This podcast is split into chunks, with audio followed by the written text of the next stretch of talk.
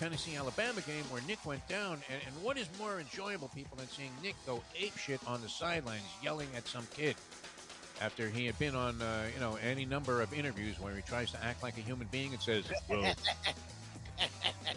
it's all about the kids. And then he Woody Hayes, this guy. I mean, uh, it was insane. I mean, he stopped just short of Bobby Knight, the kid, and uh, strangling him, uh, you know, right there on the sidelines in the middle of a game. All that being said, now people always made this equation, right? That penalties fall upon the responsibility of coaches. Mm-hmm. That it's not players that commit penalties, but if you have an inordinate number of penalties, an absurd number of penalties in a game, that it falls on the idea that maybe you're not coaching well. So then, how would you ever justify Nick Saban's team getting penalized 17 times in a game against Tennessee? 17 times. That's crazy. Nick, what's going on there? Where's the discipline, Nicky boy? The time. Wake up with Defo, joined by Lubie. Welcome to the Defo Show.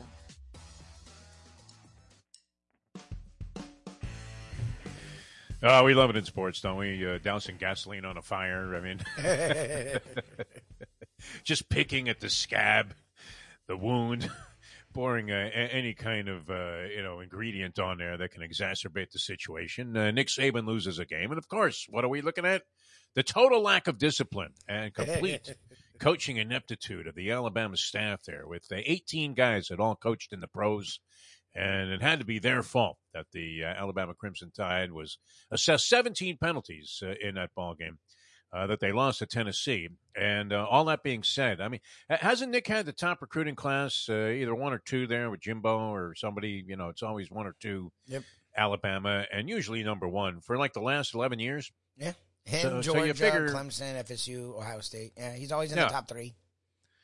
So, so how, do, how does he not have the ability to just, uh, you know, overcome the, these uh, 17 penalties and, you know, uh, lay it on the uh, Tennessee uh, Volunteers, who, uh, you know, I mean, uh, they've been uh, sort of down as a program for a long period of time, ever since Charles Davis played there.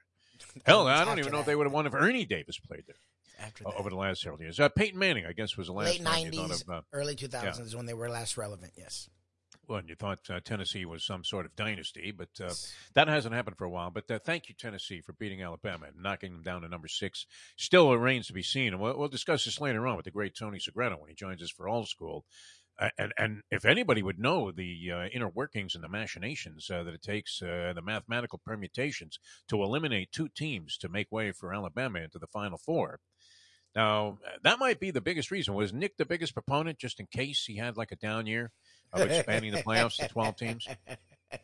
I would imagine his vote was uh, very prominent there. No, he would only like to see one team announced in the playoffs. He would just like to be automatically crowned national champion every year because routinely Alabama's number one. Not the case this year. Good morning, everybody. Good, to Good be with you on this fine Wednesday. Lubie, how are you? How's your internet uh, mess? I guess it's okay now. I don't know. I don't know what's going on. It's a little annoying, but we're here. Uh, otherwise, everything's going well. How are you, sir? I'm, I'm doing well. I'm doing just fine. I, I didn't realize this box that I had stacked up here uh, was in the background of our shot, covering uh, one of my uh, boxing posters. I'll have to Oh, correct that because I'm always getting on you about what, uh, as uh, my friend uh, Southern Brian said, uh, why does it look like Lubie is broadcasting from his dorm room at FSU? on South Florida Live. I mean, uh, this is something that is starting to become a, a little bit on the disturbing side. There you are. Well, you got two Lubies now. And uh, now we got another Lubie, and he's moving around. Uh, that's good. You're, you're kind of like that uh, thing in a video game where you just keep moving around in a little box. Are, are you okay? You're going to freeze up on us? It's What's going on here? I don't. I don't know. This whole moving process is going to be so fun. You seem to do it pretty seamless. I'm jealous of you. I, I don't know what that's going to happen because the thing is, I can go do it at my house, but I won't have that house as soon as Monday. So, right. like, I sort of have to have somewhere to do it. And my You, you might have to run back there before 8 o'clock here so I- we can get uh, Ed Garcia, the Texas gonna- Roadhouse we're people, gonna give it till seven thirty, and if by seven thirty this is still a problem, then yes, I'll be going home so we can do a full Tony Segreto hour, and then I'll have to figure out what the fuck we're doing for next week. Well, well, there's too much going on here, right? and, and I want to get into it. I'm going to start with the Yankee game, and um, I you know, I, I, I came to this conclusion reading an article today about Meghan Markle and how she's now Ah. complaining about being objectified as a bimbo when she got. I mean, when you get your start in this business, it, it doesn't matter uh, what kind of humble beginnings it is. Now, uh, in Meghan uh, Markle's case.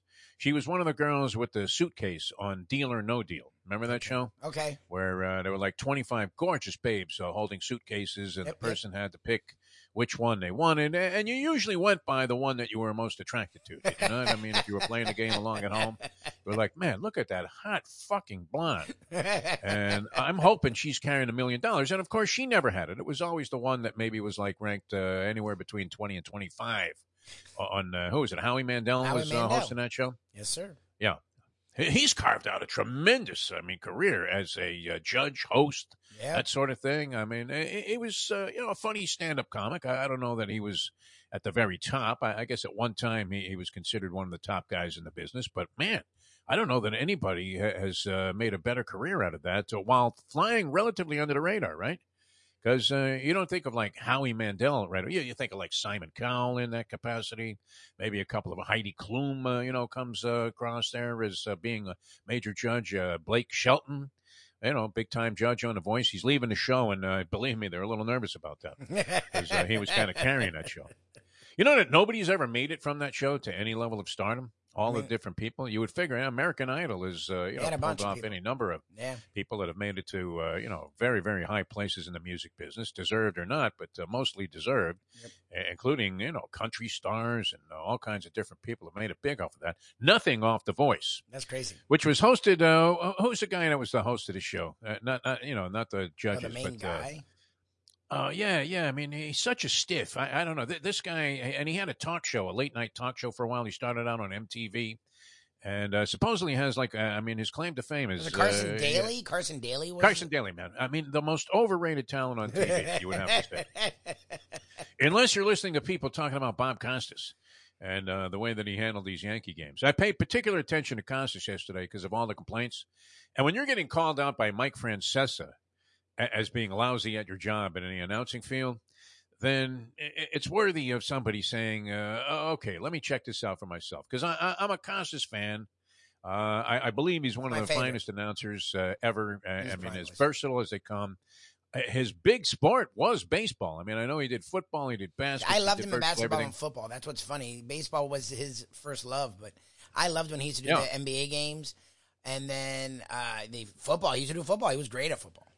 He was my favorite. Costas is excellent. I mean, you know, um, the way he handled those uh, Olympic games, I mean, that can't be an easy thing to. Uh, and you know, he's uh, kind of like our friend Eddie Berliner, who, in his entire career, on a lower level, there, uh, Eddie B. I mean, I think he would accept that. I mean, uh, not many are up there in the platitude that Costas. Bob Costas is. I mean, Costas is up there with anybody. Vince Scully, Yep, any yep. of the great announcers Yep. of all time. You would have to say that Costas would be included. Tony Segreto, Yeah. that Costas would be included on that list. Yep.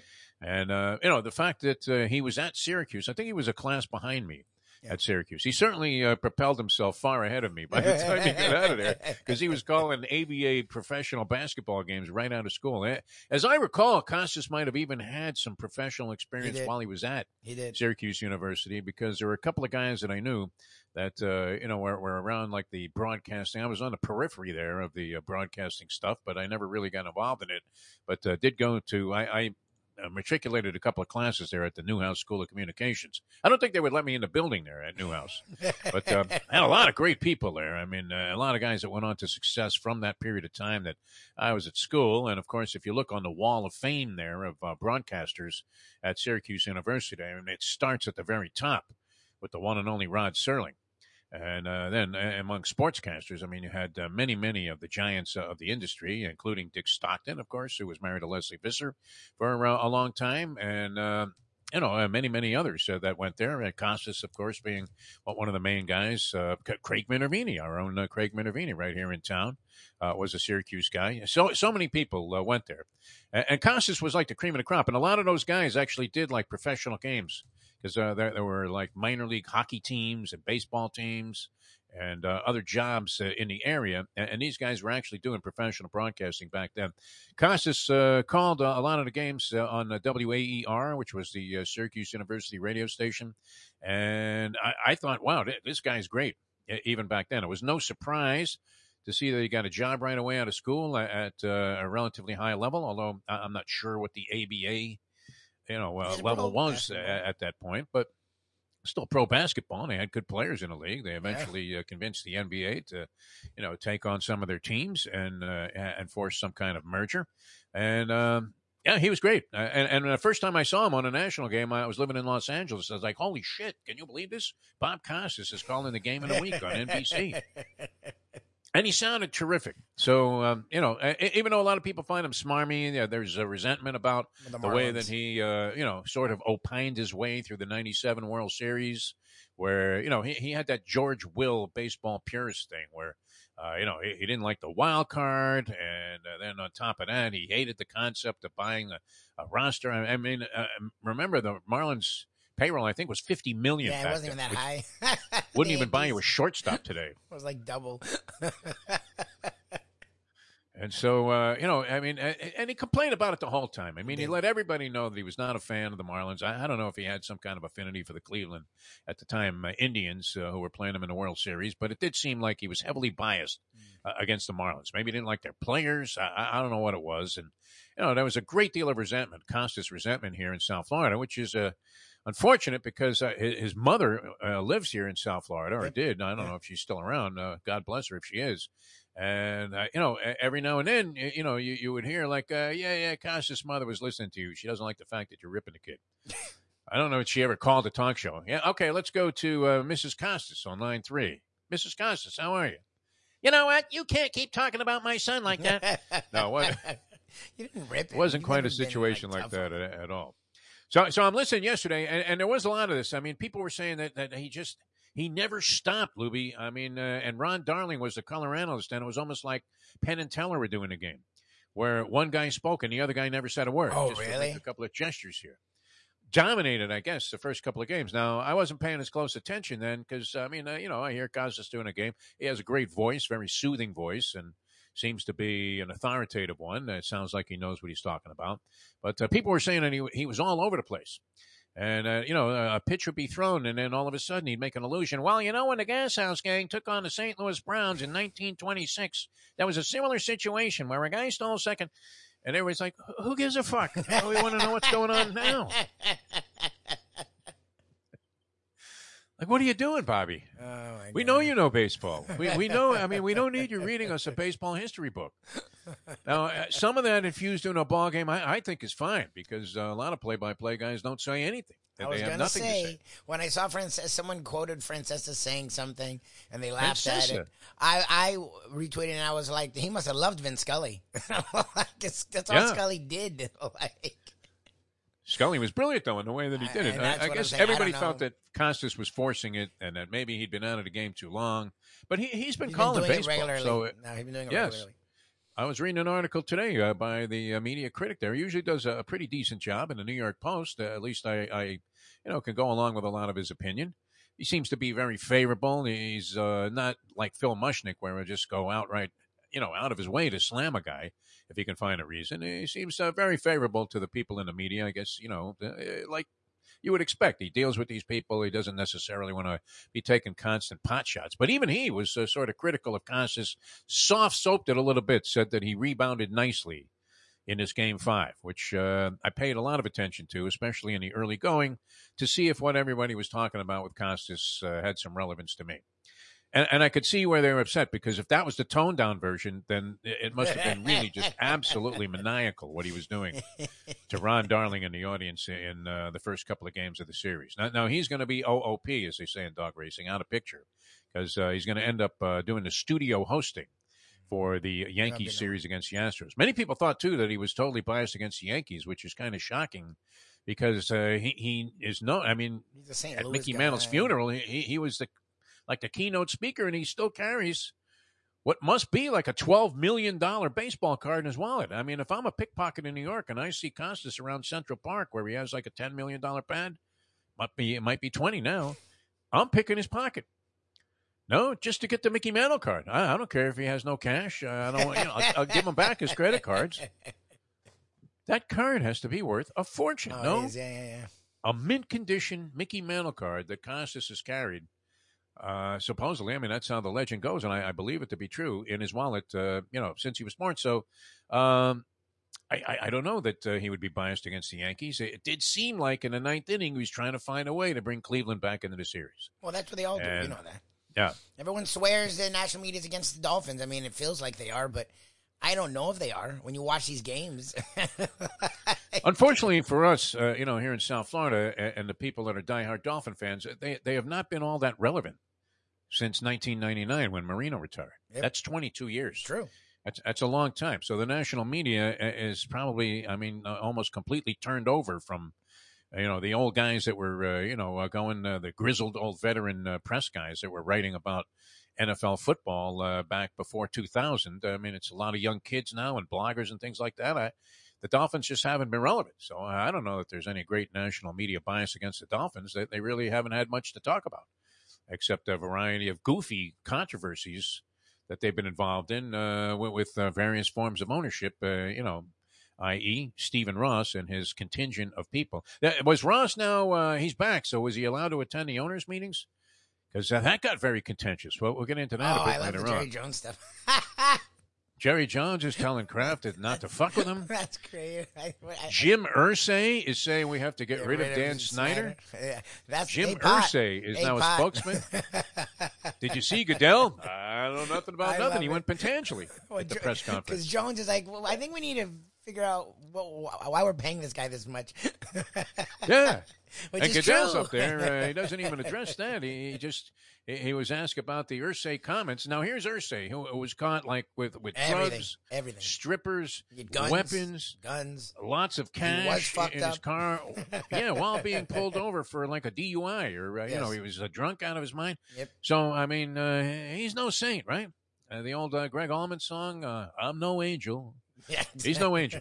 This uh, Jim Irsay, and uh, they were involved. The Irsays, of course, this was his father in one of the most despicable Yep. uh, fleecing of fans' emotions in the history of the world. Yep.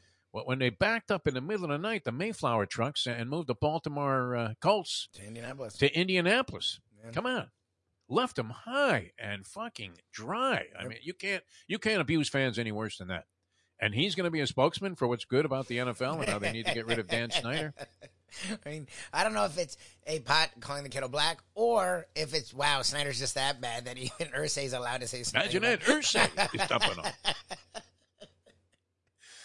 Right? the death row prisoner is yelling at the guy, "You scumbag!" Yeah, he's been walked to the chair. Asshole. It's the same thing. I started talking about this whole Meghan Markle thing. I, I you know, Yeah, yeah, yeah. and, and the reason I brought that up is because she's complaining now of being about being objectified as a bimbo by being on this show, which probably was paying her a very handsome sum. But whatever the lowest the union show. amount of money that they can pay somebody to appear on TV, she got in the union. She was an aspiring actress. Uh, got the exposure. She did end up uh, getting an acting career going uh, at some uh, reasonable level of success. And uh, all she does is complain, right? She's complaining about That's that. it. She's complaining about being a princess, complaining about uh, the treatment she got from the royal family, who are still paying the freight. Yeah. they got rid of the title and still lived the life. So what do you, whatever. While she's married to a guy, let's face it. I mean, I think she's an attractive woman. There's no question Yes, about that. Uh, has a certain amount of appeal. Uh, I mean, if you look good in a black and white picture in the New York Post, then then you're a good looking person. Yeah, she's good looking. Is that they don't give you the color on the uh, bulldog edition I get of the New York Post, so it's uh, a little less. I mean, you get the color on the front and the back, but not in the pictures. Now, now how many people, Lubie, really look great in a black and white picture? Oh God, well, you can't really even see. Like, you can right. actually. The only time you see guys in those kind of pictures are the managers of the Publix deli, and they have that black and white picture that they hang uh, over the thing. Uh, I want to show you this. Uh, okay, now now this is a very. I mean, how could you not say that this is uh, an attractive woman here? No, yeah, she's good looking. can you see that, Louis? I've looks seen her. great. I know she's good. I'm not fighting that. I just think she whines a lot. Whines? Well, I mean, how can you possibly ha- have a complaint about? I mean, uh, that, I, I brought this up because she, she's probably the only one that whines more than Yankee fans. And, and, and Yankee fans, uh, you should be ashamed of yourself. That's I mean, what, what a joke! I love it. Now they're like, I don't yeah. want to get on Tony. Tony, Tony's not really this type of fan. No, I mean, uh, you know, he, he's not one of these guys that complains about the Yankees losing and No. fire Cashman every day. No, no. So uh, I'm going to give him a pass on this, uh, Tony Segreto, when he joins Harvey us is. later on. But uh, Harvey is. oh God, were they crying after they're down two one? You're down two one in, in a best of five series. You, you need to win one game on the road against a team that that was, uh, I guess, uh, was Cleveland the lowest seed. I, I think coming into Think the uh, so. playoffs. I think so. And uh, you, you need to win one game there with, with uh, your eight hundred zillion dollar payroll, uh, you know, worth of players, where, you you can afford to have uh, Giancarlo Stanton strike out like ten times and Judge strike out ten times out of twelve, and, and you're still going to win because they're going to hit three run homers for you. Yep. But, which is what happened yesterday. Wow. I mean, have you ever seen a guy? I thought. I thought that guy was uh, going to be uh, revealed that it was uh, Terry Francona's love child that he put out there on the mound. There, there would be what wasn't that like when the uh, coach's son gets to start a game in, in a big game, that. Little League World Series? This Civale, the poor kid, my God. I mean, he, he didn't have a great season, but a- anybody that's watched even two seconds of baseball in their lifetime could see somewhere about midway through the first at bat that this guy had nothing. Mm. I I mean, he, he was yanking his curveball, kind of uh, short arming this breaking ball that he threw, and you, you literally were thinking, "My God, when this guy throws a strike, someone is going to get hurt on the subway station there in the Bronx." Because uh, I mean, if anything is anywhere near the strike zone, these Yankee hitters are going to tee off on it, and uh, he was just absolutely horrible. So uh, you know, you knew that, uh, and the only guy uh, actually that he got out in the whole ball game was Aaron Judge, struck out Of course. who uh, then he later redeemed himself with a home run, but uh, you know har- hardly had the kind of series you would anticipate from a guy that nearly won uh, the Triple Crown. Uh, Giancarlo Stanton, though, I mean, he finally put a ball over the plate. This guy Civale, and that was it. Uh, three run homer out of the park, and at that point, uh, I felt that the Flowers were in a punch. Not that with uh, you know eight more at bats, the uh, Guardians didn't have a chance to come back in the game. But uh, guess what, Yankee fans? Uh, all of your concerns, uh, and they were ready to fire Aaron Boone. They wanted Cashman out of there, which um, I, I don't say that I'm opposed to either of those moves, but uh, you know, you, you got the best and the worst if you were a Yankee fan because you would have to think that Boone and Cashman saved their jobs by prevailing in this series of the lowly Guardians, which is kind of interesting. And, and now they go on to uh, face the Houston Astros, who have been uh, obviously a, a nemesis for them, and there's a lot of bad blood there and cheating accusations and things like that. But um, would you not think? And uh, I'm looking at the handicappers here, the guys that are assessing the series in the New York Post. Now, this is in a New York paper, where your natural tendency would be to say, "Okay, Yankees in seven, even if you didn't believe it, I mean, just uh, not to fall into total disfavor with your readers." Now, uh, w- would you think that the people in New York, the fans in New York, are sophisticated enough not to hate a guy who picked against their own team? That answer is a flat out no. Oh, I mean, That's my favorite about New York. Like they talk, call South Florida fans bad fans, and New York fans are real, and Chicago, and they're real fans.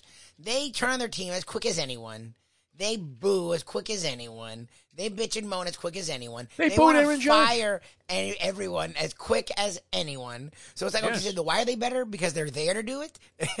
oh, that's nice. they're the Meghan Markle of fans, are they not? Yeah, all they do is Like you, bitch. you hand a woman like a, a seat two two beats away from the throne in England, and she's like, "Eh, I don't really like this, huh?" Exactly. It's no good. exactly. All right, uh, here's the way they line up, though. It's kind of interesting. Uh, all right, you Oh, have uh, one, two, three, four, five, six, seven baseball guys or columnists uh, assessing the series here. The post predictions: Yankees, Astros. Jon Heyman, very respected baseball writer, Astros in seven. Oh, Greg really? Joyce, Astros in seven. Dan Martin, Astros in six. Mm. Ian O'Connor, who've uh, you know, We've had him on we, we've spoken to, we've spoken to him a few times. Yeah, uh, yeah. Yankees in seven. He's the one He's guy that's on the. Yankees bandwagon. He's a Yankee guy. He's very Mark New Sanchez, that's not the uh, quarterback, uh, that's a, a writer, says uh, Astros in six. Joel Sherman, well respected longtime baseball writer, Astros in six. And our good friend Mike Vaccaro has the Astros in seven. That, that's pretty unusual, isn't it? I mean, for Wow. what should be somewhat of an even Steven series. The Astros have better six right out of seven? They're better pitching. What's that, Lubie? Right now, after the better pitching. They better bullpen. Their lineup can go toe to toe for the most part with the Yankees. I mean, it's the cheating is the only thing hanging over them. I'd be more into the Astros too if they didn't have that cheating crap sitting there. Like, I, the Yankees, That was such ugliness, yeah. the Yankees have sort of been up and down. I just think it's funny that the fans turned that quickly. It's like the series. I'm the first one to turn. Believe me, I, I yell and bitch about my teams, and even I'm right now with the three game losing streak with Florida State saying, "Look, we'll see," because we're in the season. like, wait till the see. Like in the game, I get it. You're frustrated in the game. In the game when things are going wrong, but once the game's over, I usually okay reassess. But that's what's great about Yankee fans is even after the game, it's still two. Even after they win, they're still pissed. it's like guys, I know you won eighty titles. You're quick to tell tell us that. Yeah. Okay, so then you've been here before. like, the last time was 2009, though. I know. 13 years ago. They're With, with a team that every year, you know, is uh, gearing itself uh, financially and, you know, well, with the ability to go out and attract uh, any big name free agent, uh, including, I mean, signing Gerrit Cole, but when he was the hottest commodity in baseball for $324 million, which now is kind of chump change. It's kind of ridiculous. I mean, and the Padres are in the same boat uh, to an extent. Uh, they have a lot of high priced talent there for a team that got shut out last night behind uh, Yu Yeah. Darvish. had a decent outing. And uh, yet, I mean, do you think the Mets? This is kind of interesting because this Zack Wheeler became a stud, and, and they were not a big, you know, they weren't very high on Zack Wheeler. I don't know if they went to any great extent to keep him as a New York Met. I, I believe, uh, recalling the stuff, the rhetoric that was going around, and uh, I guess you could call it the conversation, Lubie, that was going around at the time, was that Wheeler wanted to stay there, and the Mets were like, eh, eh, yeah, I don't know if you're worth the money. No, look at what they're facing. Wheeler is uh, an animal, man. He pitches a one hitter for seven innings and shuts out the uh, San Diego Padres on their home turf, uh, including, I mean, uh, some killers there. Juan Soto, who they acquired, who hasn't been all that great, and uh, Manny Machado, uh, possibly an MVP. They got Bell in the lineup. Any number of uh, hitters uh, that have been uh, doing a good job uh, in the postseason. And uh, he, he shuts them down on one hit through seven innings and, and looks like a monster. And, uh, you know, they instead opted and uh, preferred to have an aging Max Scherzer, who they acquired after that, and uh, you know, and, a very fragile Jacob Degrom, who uh, naturally, you know, you would be inclined to say, whatever you do, don't let Degrom go. But Yeah. they're, they're facing that decision. But this guy Wheeler uh, turned out to be the real deal, and, and uh, maybe is the most likely to have sustained success over the next five, six years. Uh, you would have to say than any of those three guys. Scherzer will be out of baseball by then yeah, yeah, yeah. and uh, and who knows about Degrom? So uh, it's always interesting that something that happened as an afterthought. One man gathers. It's old line uh, from the Grateful Dead. One man gathers what another man spills. Yep. And that happens a lot in Major League Baseball. So uh, the Phillies on fire, by the way. Another team with like what the hell did that come eighty-seven wins Yeah, during the regular from? season. what the hell? I'm so confused. Get hot at the right time, huh? I mean, uh, they they are on fire. Bryce Harper, who uh, we've all, always uh, been uh, somewhat disparaging about the last couple of years. Uh, we, I mean, have you noticed we zipped it on that? Yeah, we have to. Um, He's legit. Well, well, and it's it's clear cut though that the stone crab is far more overrated than Bryce Harper at at this, point. point.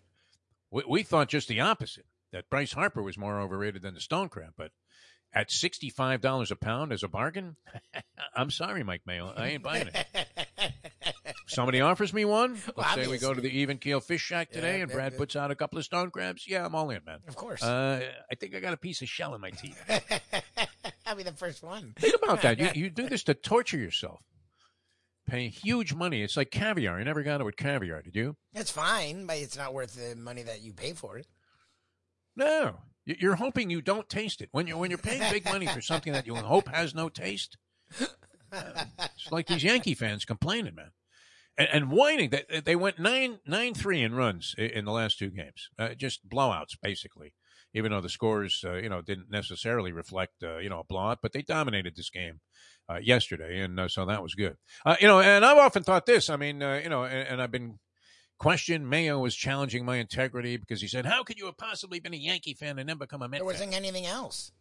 Oh, it's a switch. It, it was Well, the I time mean- when I, I grew up. I mean, uh, look, uh, and and see, everybody was backing the front runner. Th- This is my theory about backwheeling the favorite. It's kind of the evolution of a degenerate mindset, where you know everybody loves one team, so you go ahead and root for the other. And and what happened? It turned into my one of my most prosperous uh, enterprises ever was when we booked the action against the Yankees in the 1960 World Series, and Mazeroski hit that home run. And I, I've told the story many times. I did not have the money to pay off the wagers that we had taken. I was uh, I was in dire straits, and um, and back in the day, man, there was like a big thing with hobos. I don't know if you remember, like guys used to have time. like a, a, a stick that they had over their shoulder, and they'd have a little bag that was made out of like a bandana, more or less, some kind of uh, you know uh, piece of material like that, and you put all your stuff in there and you carried it over your shoulder. I was in that position on the Myrtle Avenue elevated train in the uh, late stages of that 1960 Game Seven. Uh, on my way to Queens, man, I, I had to get out of Brooklyn. I, I, I don't know that Queens was far enough away, but I think that's as far as the train went. and I, there was no way I, couldn't come back. I, was not going to be able to pay these guys, these Yankee fans, that I booked all of their action, all of my friends there at the Clinton Hills Apartments, and uh, it, Clinton Hill, I guess it was Clinton Hill Apartments, and um, that that was it. I, I was done, and, and, then Maz hit that home run, and I literally I I got off the train at the next stop, got on the train that was going the opposite way, came back and said, "Okay, boys, where's my money?"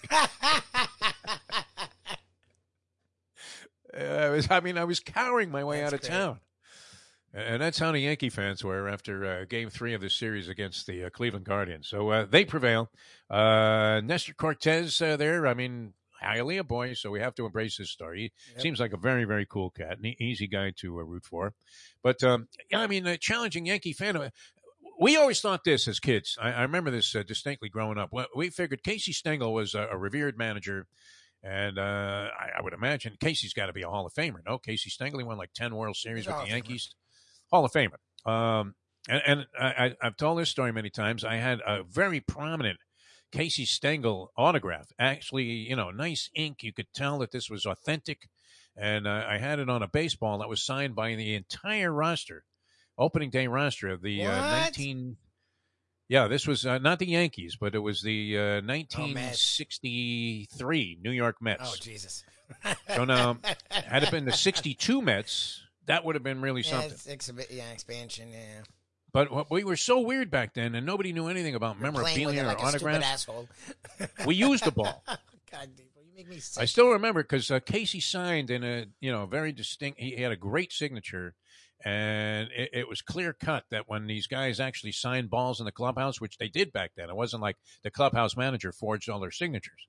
Uh, this was, uh, you know, authentic as it could possibly get. And uh, Casey's autograph was very distinct and, and it was very prominent. It, it, was larger than the other autographs that were on the ball. The, the other 25 guys signed, and, you know, it wasn't like you couldn't recognize it. Are but you kidding me? Very, very distinct. And I remember it actually, Stengel's autograph was obliterated by some guy that was using a black lacquer bat. Oh my god!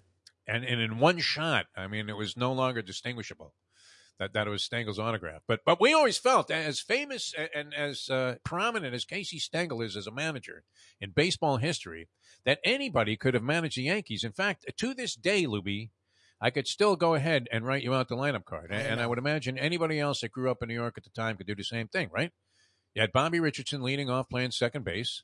Tony Kubek uh, batting uh, second, uh, playing shortstop. And then uh, you know you, you went uh, right right down the line there. You had uh, Maris, Mantle, Berra, yeah, man, uh, are you kidding Moose Skowron, batting sixth. Hector, uh, who just checked Lopez out. Hector Lopez, legit, seventh. Man. Clete Boyer, batting eighth. Legit. 250, 20 home runs. Greatest yeah, defensive third baseman yep. ever. And, and, maybe you pencil in Whitey. Who could hit decent, yeah. So, so how tough was it to manage this team? Oh, it wasn't. It's a joke. Not, not at all. Yeah, I mean, come on. anybody could have sat there in the dugout and go, uh, "Hey, how you feeling, Whitey? You want to go to distance again? Okay." Yeah, and that was when pitchers went nine innings. The bullpen was only four guys in a rotation. if you brought in a closer, it was little Louis Arroyo. He would come in there and just uh, throw that, uh, you know, uh, fort ball of his, and uh, that was it.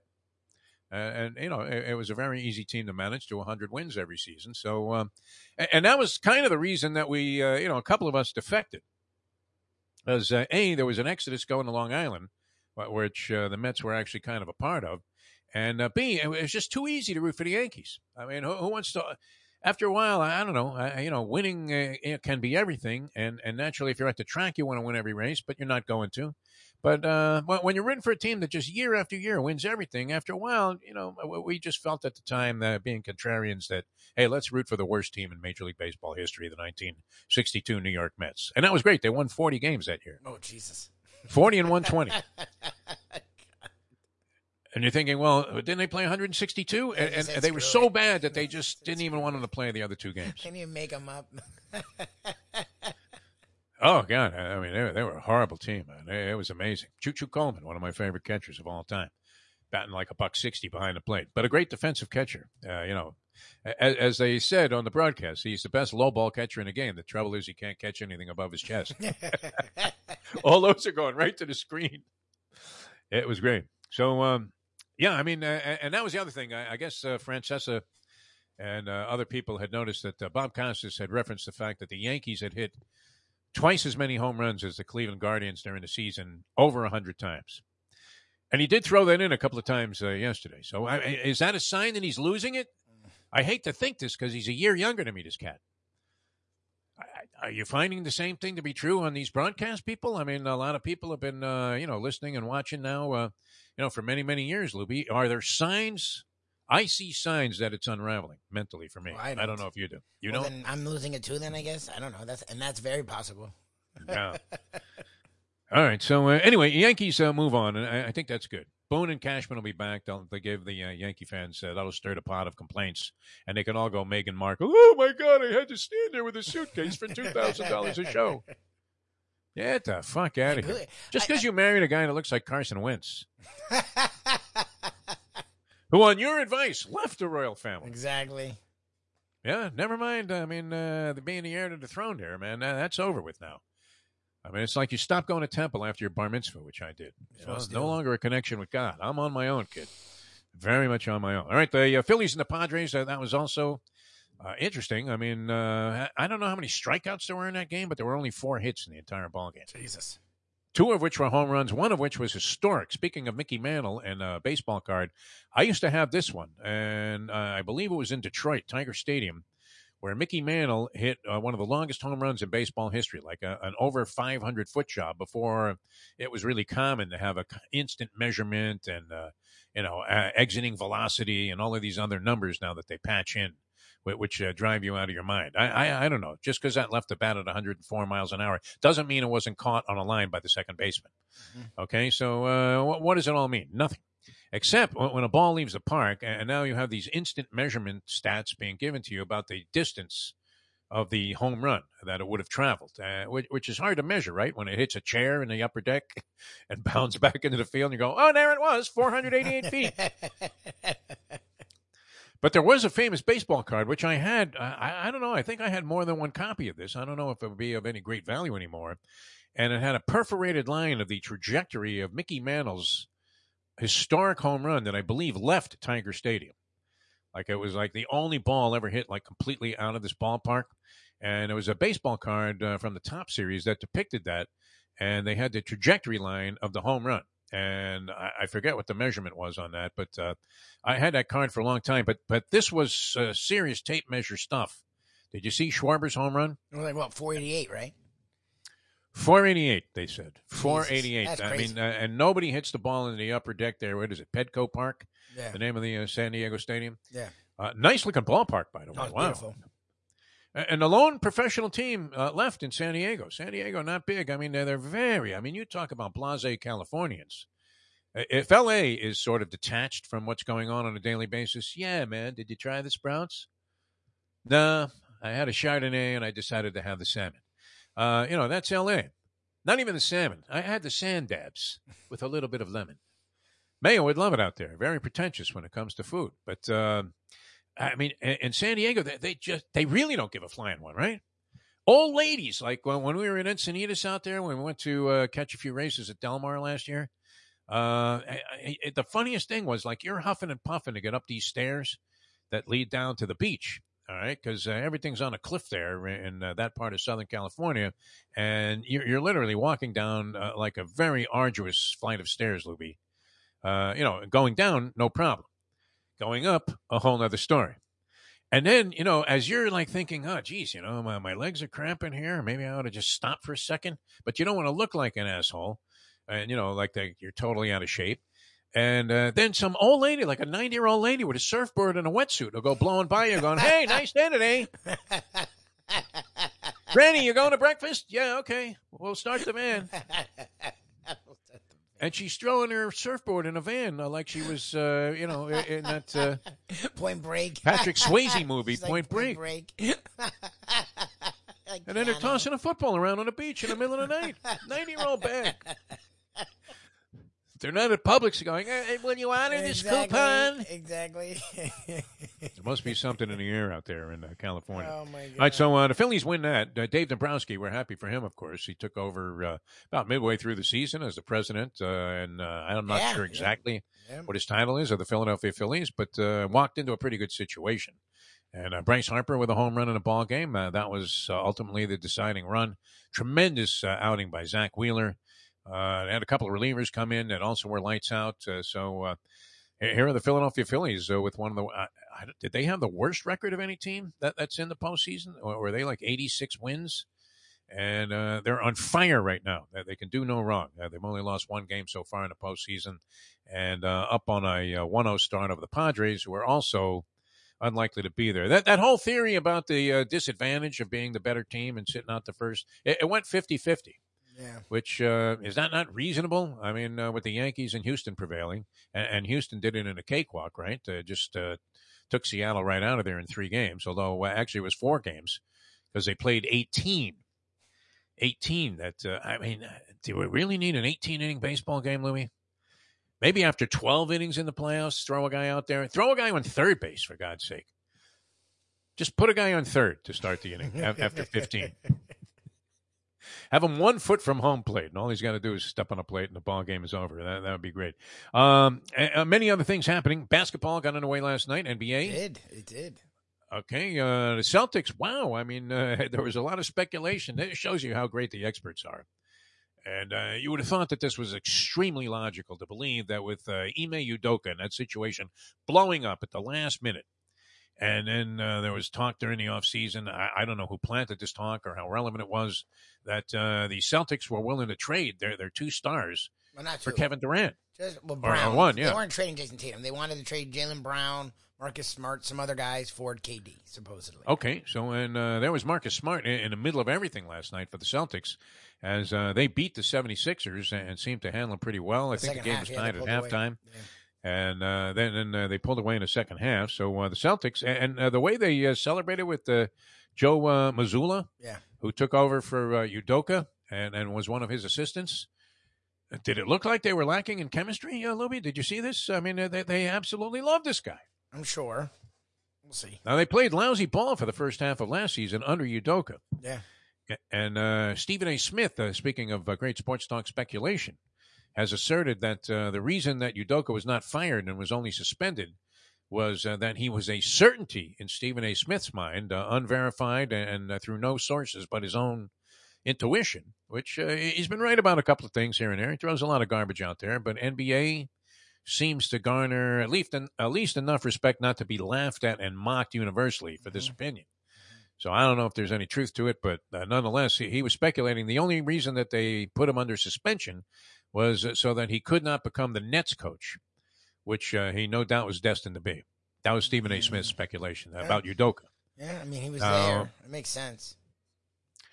Well, he was an assistant there, uh, you know, and, and, Steve Nash was obviously in some form of disfavor. Uh, you Nash think if is. Kevin Durant is going publicly about how he thinks Steve Nash doesn't know what he's doing, which which is hard to imagine, because here was a guy that was a genius point guard. I mean, he, he was tremendous. Uh, you know, the, the proverbial coach on the floor. And you would think that, that just like with Magic Johnson, it's so weird how it doesn't necessarily translate into being a good coach. It rarely does. I mean, it, it rarely are the great players great coaches because they can't understand someone not being able to do things as easily as they could. It, it's hard for them uh, to understand yeah. that. Well, and, and, also it's probably not an easy situation. I mean, you, you, not only have NBA egos to deal with, but you have head case NBA deal. Well, uh, Nash is a whole other thing. I don't know. I'm not going to say Nash can't coach.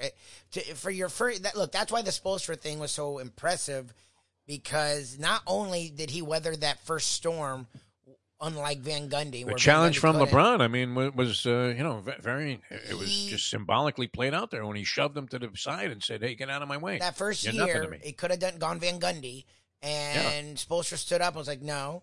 And Spoelstra is the one that, with Riley, got in LeBron's ear and was like, look, you got to change your game. You can't let uh, uh, uh, Jason, old Jason Kidd, old Marion, and the little guy uh, push you around. You have to go and beef up and change your game. And LeBron had, as good as he's been since, and he's been amazing, those three next three years were his best. I mean, he was just a freaking force. That was all Spoelstra. That's rare. Like your first job should not be with Hall of Famers. Like it's well, really uh, hard. Look, like he he is uh, the uh, you know protege and, and, the epitome of uh, you know a Pat Riley clone. Oh, Spoelstra, yeah, in so many different ways. Nash, Nash. hand, it's not hand easy. Picked. Like, as Mick would say, these were hand-picked fighters, right? hand-picked by Riley to uh, take over, and uh, that looks like a pretty wise decision. Pat Riley's made a few mistakes in his uh, basketball executive career. That was Oh, not one it? of them. Yeah, Uh, and the Warriors handle the uh, Lakers uh, in the second half. They pull away in that ball game. I guess the Lakers made it close, uh, somewhat so, in the fourth quarter. Uh, a lot of conversation about how the Lakers stink. I saw Kendrick Perkins on, who suddenly has become the Al Regatas of basketball, and um, you know, I, and I'm not sure that he's saying anything of any great No, he relevance doesn't. That's the problem with Perk. but he's an intimidating looking dude, and Oh, uh, you know people people knew him for that sour face that he had. So the fact that he's sort of uh, you know a, a gentle soul by comparison as a commentator, I, I, you know I, I- find it. I'll, I'll listen, I'll watch, and then I'll think, wow, that was ridiculous, Kendrick. What did you just say? Down on Rob Pelinka, who uh, another one of those guys that uh, for not really doing anything of any great uh, you know individual accomplishment outside of uh, that when he first was named GM, that they ended up winning the title that year, uh, the Lakers. Uh, with, I mean, do they not have the talent to be considered title contenders? They should. Of course they do. I mean, just the fact that you have LeBron James on your team makes you a title contender. And uh, who's more remarkable, Brady at 45 or, or LeBron James Well, LeBron right now. playing uh, a sport that involves a, a much higher level overall of athleticism? When he still Man, does it. he had 31 8 and 4. It, it, it's it's hard to It's hide him. your age in basketball if you're aging as an athlete, whereas you might be able to disguise it at the quarterback position. well, especially now. The quarterback position yeah. now, where literally Justin Herbert got chest bumped. Yeah, Didn't even fall down, and they called a roughing the pass with the oh, ball Oh, in his hand. they called a roughing the pass. yeah, yeah. The guy high fived him, and as he was, uh, you know, uh, you know, going by him uh, without touching him, he said, "I'm a great admirer of yours, uh, Justin, and I think you're going to be a superstar in this league." Whoop! Here comes the flag. That's roughing the passer, I mean, taunting, taunting. They uh, flagged the guy for taunting uh, on that. So that yes, uh, QB can last a little longer. With that, LeBron is still goes to the basket at will. Still is doing all the crazy athletic stuff he always did.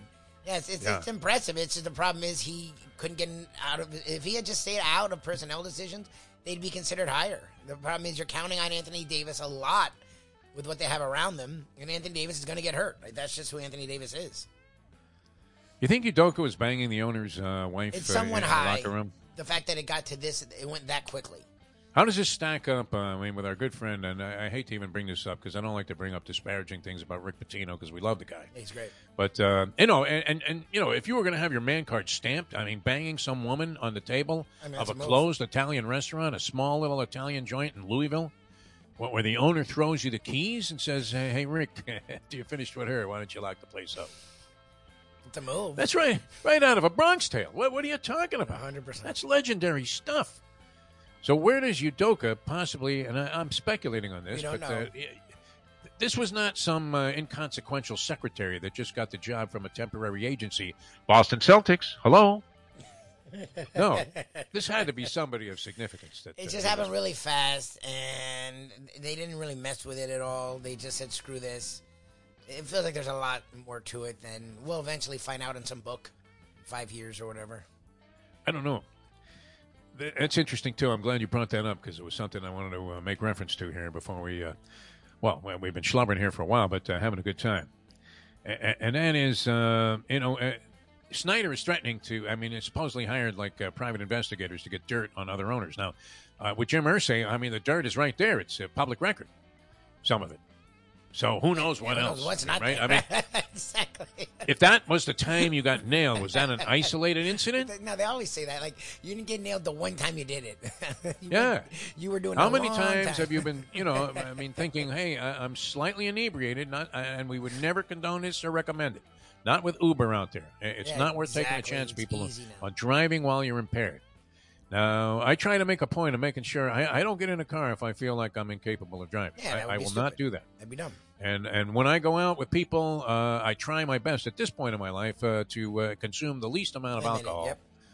because uh, you know, I mean, even offered free drinks or whatever, I, I'm just like, no, I'm driving and and I'm done. Well, I've always knocked Yeah. it out early, so that Yeah. throughout the rest of the night I will sober up.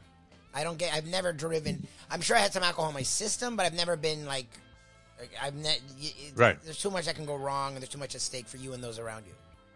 But if you do get caught, it's a good chance it's not the first time that you've been in that situation, and it probably won't be the last. As uh, unfortunate as that is, that's human nature. So I don't know. With Jim Irsay, you would imagine there's plenty of dirt that Snyder could be digging up, and especially while using, I mean, uh, you know, some Nick Nolte type you know, a private investigator that's uh, sneaking around there in a Columbo raincoat and saying, "You see what old Jimmy Boy was doing here at this motel?" Bobby Kraft was caught on surveillance tape exactly. on another investigation, walking out of a place that was engaged in sex trafficking. Exactly. What else could they have on this guy? Oh my God, no! On all of them, they're gonna have something on all of them. You know that uber rich people are very. Um, they're bizarre. Uh, no, they're bizarre, but they're also I don't want to say laissez-faire, but their their egos are so large that they just assume they can get away with whatever they want, so they do the craziest shit. And they're also bold. All right. No, no, I mean, uh, yeah, I, I, I, I'm with you 100 percent on it. Yeah. So, so if Snyder is threatening to spill the beans there, and now uh, would that be? I mean, think about this. Remember Chris Hansen, the host of the oh, Bachelor yes, and Bachelorette, who left in disgrace. Now, now, what did he do?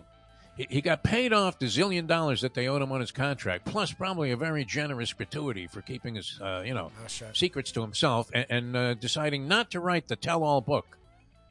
As uh, they even have an episode on the Bachelor and Bachelorette, uh, the Bachelor, you know, it's tell-all or whatever, where they all come on after the, uh, you know, season is shot and uh, you know and, and whine and complain about each other some more. Meghan Markle, how was she never on the Bachelorette?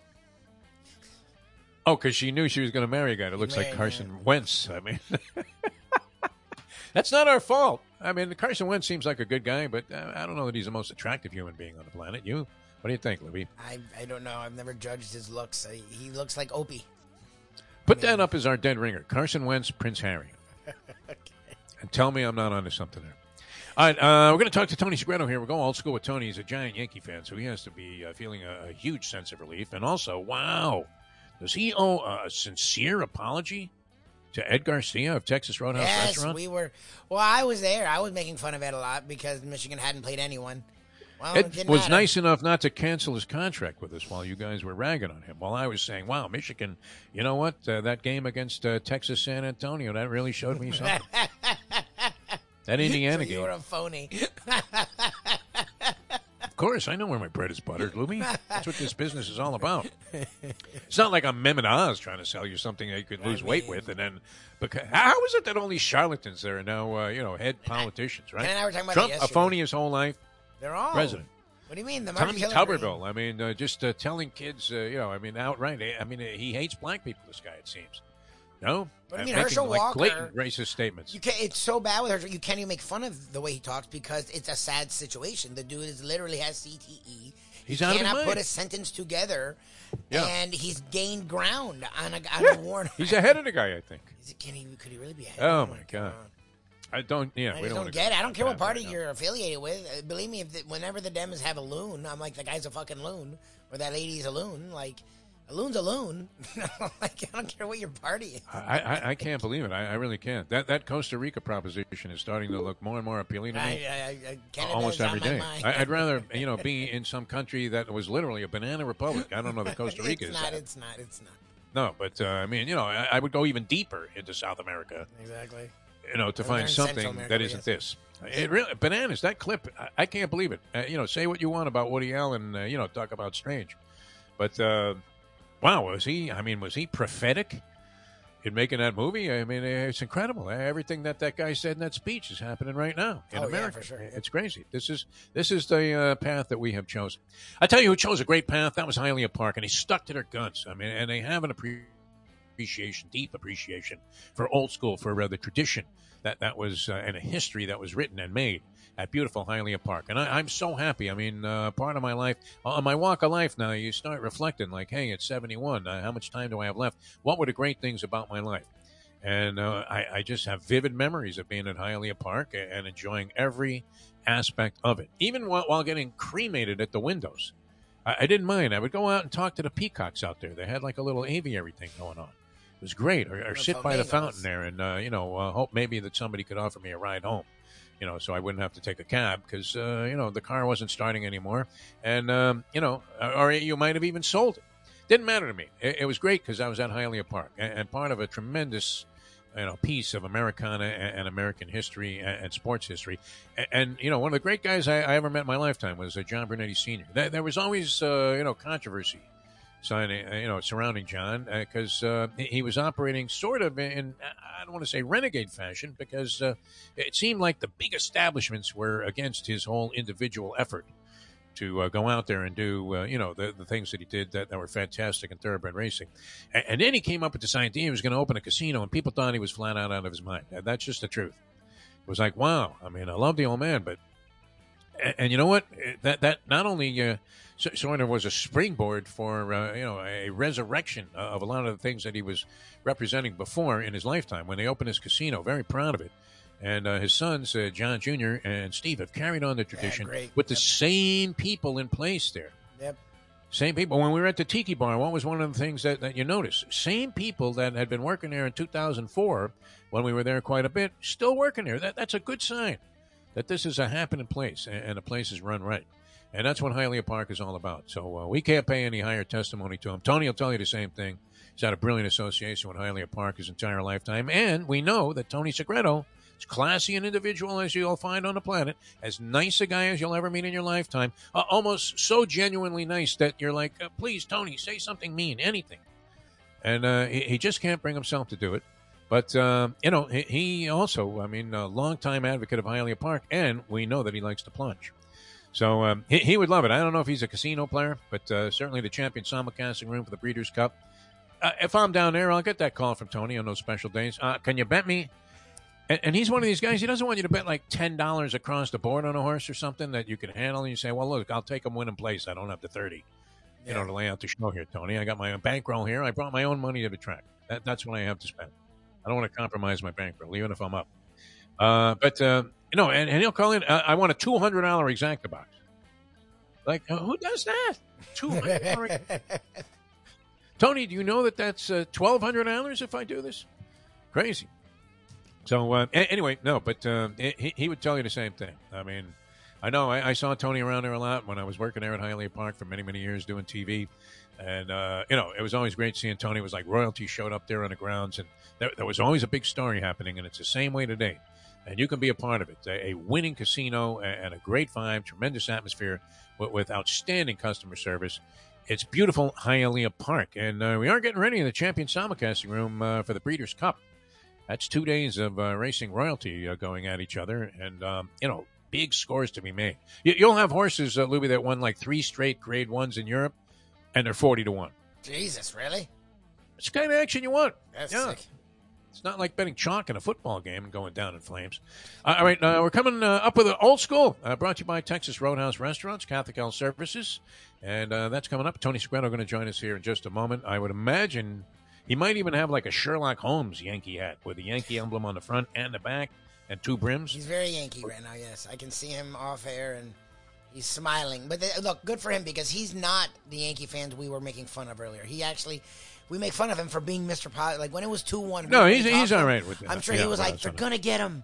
they're the Yankees. Like he's Segreto. Like I'm sure he wasn't even batting an eye when all these other Yankee fans were jumping off the side of the freaking Brooklyn Bridge like it was over. He, yeah. He's he's constant optimist. He's the one that's still standing by the Canes. oh, it's okay. They're well, struggling with doing a good job there. You know what? The kids are going to respond. So I presume right, well, with the Yankees, to Tony. He, he uh, I'm sure he's opinion. a happy man here today. In just a moment.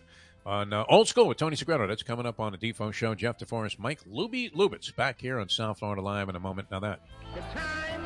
Oh, and later on, right? So, some nice. I mean, you talk about being in the media, and if it's free, it's me. Some uh, nice food that we're going to have there at Even Keel Fish Shack with Mike yes, Mayo sir. in the lunchbox. That's uh, yes, Lauderdale by the Sea, right down the street from me. And uh, looking forward to being out there today, 12 o'clock, if you want to join us. It's uh, 801. Hey, folks, Tony Segreto here. Let me ask you a question. What do you look for when you go out to eat? Good food, obviously, friendly atmosphere, not too loud, but good energy, reasonable prices, and a place where you feel comfortable. All those ingredients, no pun meant there, are hard to find unless you're talking about the Texas Roadhouse. You see, they encompass all of those attributes. Really, really good food, amazing atmosphere, good for a family, good for a date, or just a night out for yourself, and prices that will make you extremely happy. Their ribs unmatched, steaks hand cut every day. Everything, and I mean everything, is made on site, including their incredible bread. It's the one day, folks, that you can forget about low carb diets. Trust me when I tell you, Texas Roadhouse, your restaurant, your destination when you say, Where should we go and eat tonight?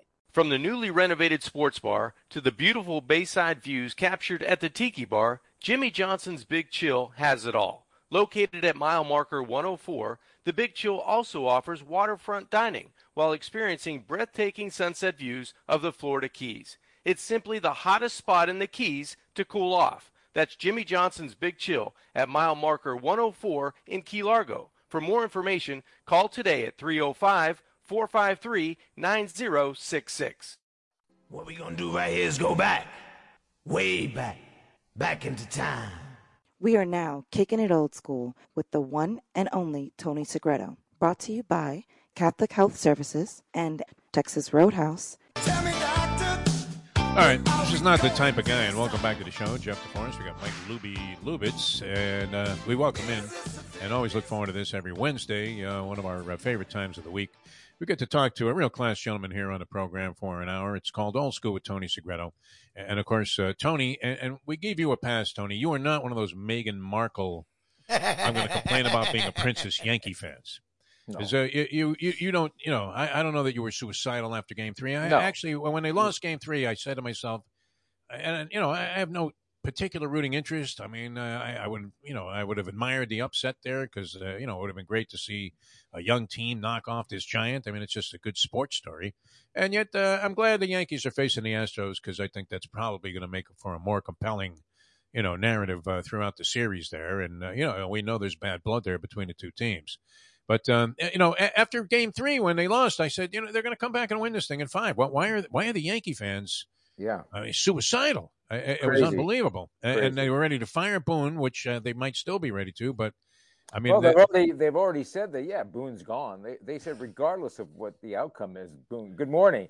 But, yeah, how know, are you, Tony? I'm doing great. I'm do, I'm doing beautiful, beautiful fall day here in Vermont. I mean, it's It's a little cool around here.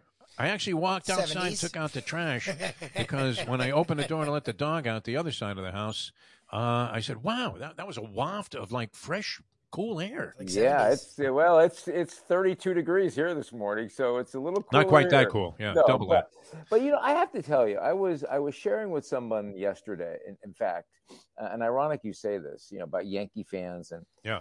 you know. Uh, I was. I told you that that when I was born, uh, it, in the bassinet, my my father and uncles put a DiMaggio jersey, a, a, a, a baby like a child's DiMaggio jersey. Being Italian American, Yeah. living living in northern New Jersey and East Paterson, you know, we were you you were just a Yankee fan. You were just born with pinstripes on you. And uh, and I was, you know, I love listening to Mel Allen. I would listen to games growing up. I was recited when my son was born. He's the oldest. I, I literally held him in my arms hours after he was born and recited the 61 lineup. Uh, you know, I mean, that, that's, I mean, I'm serious, Lubie. It- I Richardson, believe you. Kubek, I Maris, believe you. Mantle, oh, oh, yeah, absolutely. Moose, Skowron, yeah, Yeah. absolutely Hector. and yeah and and then you know i wind up playing ball and and you know playing ball with a lot of high level guys bucky and mickey and all these guys and wind up actually getting involved with the yankees early in my career Is this And- Hialeah High School? Huh, no well they went to hialeah Remember, I he went played to- I- Triple no. A. Mi- uh, uh, bucky went to hialeah Okay. uh, Mickey went to Northwestern. I was at Archbishop Curley, and we played against each other. Then we all played on a troop together. Anyway, my my history with them goes back to not just being a fan, but just being involved with them in, in very in various ways. It was very serendipity how all of it happened, but uh, you know I did not panic after Game Three. I thought the series was compelling.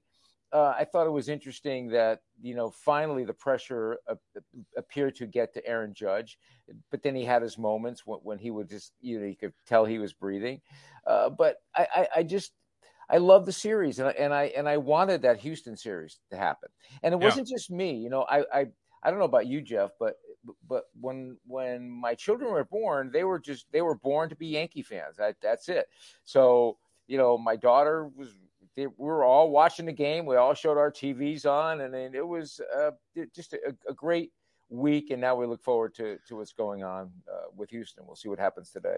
Yeah, very popular uh, with the Italian community uh, for sure. Oh, my DiMaggio and then Yogi and uh, Yeah. of course uh, Joe Pepitone. I mean, you had, you had so many uh, legendary Italian players. Uh, Phil was Rizzuto. Yeah. doing ball games. Uh, Yeah. you know, very popular with a lot of. Uh, I mean, uh, you know, the way the team was constructed, there, there was somebody for everybody to root for. Whether you were a uh, you know an African American, uh, whether you know, because I mean, they had Elston Howard was a prominent member uh, of those teams when Oh you know my you, gosh, you didn't yeah. see as many uh, black players in baseball and black uh, catchers and black yeah. catchers at the time. He too. I mean, that was that was odd. And he had a very he had a very distinct style. Howard was would- great. Yeah, He would, he, would, underrated. he would be able to put his glove at a 90 degree angle when at that time the yo- all the great catchers at that time, you know, from Bill Dickey to Yogi, you know, and uh, all, all around that era, they, they were never at 90. They were always, you know, kind of uh, they were very they weren't athletic as or certainly as athletic as a Johnny Bench was uh, or Carlton Fisk, but we're we're talking guys who they they were just old school. They they weren't as Elston was was regimented. He was like he was like book. If you wanted to teach a catcher how to be behind the plate, you looked at Elston Howard. Great hitter, though. I mean, he led Oh, the yeah. American League in hitting that one year, didn't he? Yeah. With 350 and Yeah. uh, had a sensational year. Uh, No, I, I remember the wide open closed stance and, and uh, the ability to put the ball in right field. I mean, something, a fundamental, old school fundamental that probably uh, could be uh, very, very useful today Yeah, as you see guys getting thrown out by the second baseman who's pinned to the fence in right field in right center, and uh, and yet he's making a routine play uh, out of uh, you know just a sizzling line drive. Yeah. So no, it was all good stuff. Uh, you know, I, I really But- enjoyed uh, that. Now, now I how do you? want to just tell you, say one thing to you, and please, I'm sorry for the interruption, but this No is problem. this is brought back a, a- a memory. You know, you talked about the the Italian American culture with all the players. You know, and Lubie, you have to understand this was you know back in the 50s and 60s. This was you know the neighborhoods were like we are in Miami All- now, which I have such yeah. such great admiration for. You know, you've got the, the, the Cuban Americans in one area and the Colombians in one. I, I think I just love that. I love the way uh, they've set up their neighborhoods. And I, I remember my my father and uncle sitting around eating their fruit, glass of wine, having their you know cracking their nuts. That you know they had their walnuts and their almonds or whatever, and she yelling at the TV in Italian.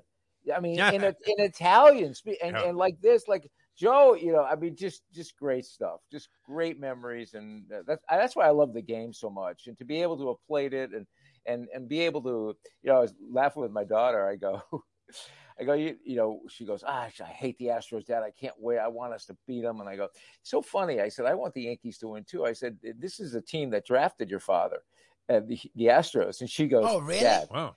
Dad, that was a, that was a. She goes, Dad, that was a hundred years ago. For goodness sake. Give it up. What round? What round was this? They drafted you. you never Uh, said I that. don't remember. Were you drafted round. ahead of That's Piazza? not I bad, mean, uh, 16th No, round. Wow. no, That's higher than round, Piazza. something like. Sixteenth round is higher than Piazza. round. yeah. He was like Who they have 50s. catching at the time? Del Crandall? I don't know. Yeah. oh, you were not a catcher. I don't know why I think uh, he wasn't a catcher. you were like a second baseman or something, Yeah, like uh, Teddy yeah, Lazario. yeah, I mean, yeah. uh, you know, But Tony it- Lazario. that, that's just He was an outfielder. That, that was just an aside of father and daughter conversation. Dad, Yeah. for goodness sake, that and, and you know it was like Dad, that was a F, you know that was a hundred damn years ago. For. Stop it. I, I often think about that. I mean, I really would do. I was thinking about go. somebody that I knew in high school and uh, had uh, recently had some contact with on Facebook, uh, and I was thinking that, that that was 53 years ago, and I can still envision her in that striped uh, sweater that she was wearing that day, thinking, "My God, isn't it about time you really got started?" Uh, you know, in, in this other uh, aspect of life. You sound Uh, like I'm- Seinfeld when when, Yeah. when the, with the library book, and he goes, "I remember she Yeah. was wearing a purple dress." And no, Jerry, I was wearing an orange dress. He goes, "Weren't you? Weren't you drinking? Weren't you?" Having dentine, she goes, no, blackjack, black, whatever the cum was. You didn't remember anything. Well, you're close. You're in the ballpark, uh, Yeah, so yeah, to speak. As the Yankees are now, and they have to hustle, and uh, they'll play again tonight uh, against the Houston Yeah. Astros. Astros uh, set up pretty well, uh, and they are going to throw Taillon uh, out there on the mound. Uh, to start for the New York Yankees, uh, Gerrit Cole was up there in the bullpen. That was kind of cool. Gibson esque, getting ready to come in there. I don't know if that would have been a great move. Now, now if he brought in Gerrit Cole, imagine this. Uh, you know, the narrative would have changed dramatically if he had brought in Gerrit Cole uh, to pitch, and, and he serves up like a gopher Yep, ball for yep, the yep, yep. walk off home run by the uh, Guardians. Yeah. Uh, oh well, it wouldn't have been a walk off. The, the Yankees still would have had it at bat, but Uh, that would have been it. Uh, They would have gotten rid of Boone. They would have run Cole out of town with his three hundred twenty-four million dollars, and uh, Cashman would have been, uh, you know, seeing Yeah. pictures of Lisa Meanwell being sent to him every day, like by the dozens in the mail. Uh, you know, every envelope he opened would have had a picture of Lisa in there saying, "Hey, where's my money, kid? Yeah. I, I'm I'm Yeah. going to talk."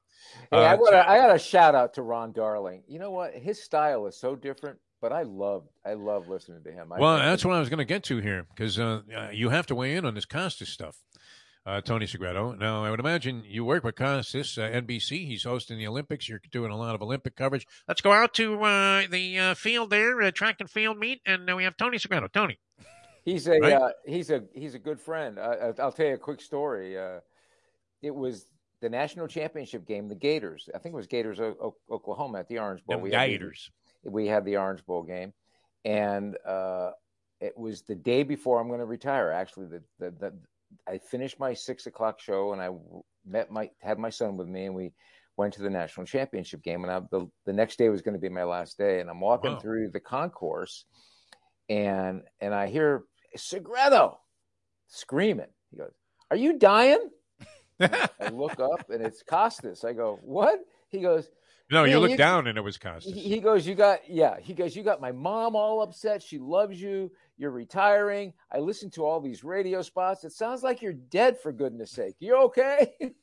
nice, my son is like, that's Bob Costas. And so Costas. we- we- yeah, we- high, we- high recognition. we work together a lot. I love Bob. All right. I, I love. Bob. I know right, no, a lot of. he- he's being lampooned. Uh, I, I checked it out for myself because I, I wanted to have my own opinion on this, and, and I've known Costas. I, I, I didn't know him well, uh, but uh, he, he was at Syracuse when I was there. Yeah. I do remember him. Uh, you know, we, we thought he was like a complete uh, dweeb and, and a nerd because uh, there was a uh, basketball game between the guys that wrote for the newspaper and uh, were on the radio station. And uh, that was WAER, and of course, uh, I think it was called the uh, Syracuse Orange or whatever, the newspaper, uh, and uh, the Daily Orange or something like the Daily Planet. And uh, anyway, and, Costas was in this game, and you know, I, I was a good basketball player at the time, and you know, there were many others that, that were very good. I mean, the talented players that, that were playing in this media game, and Costas was not one of them, man.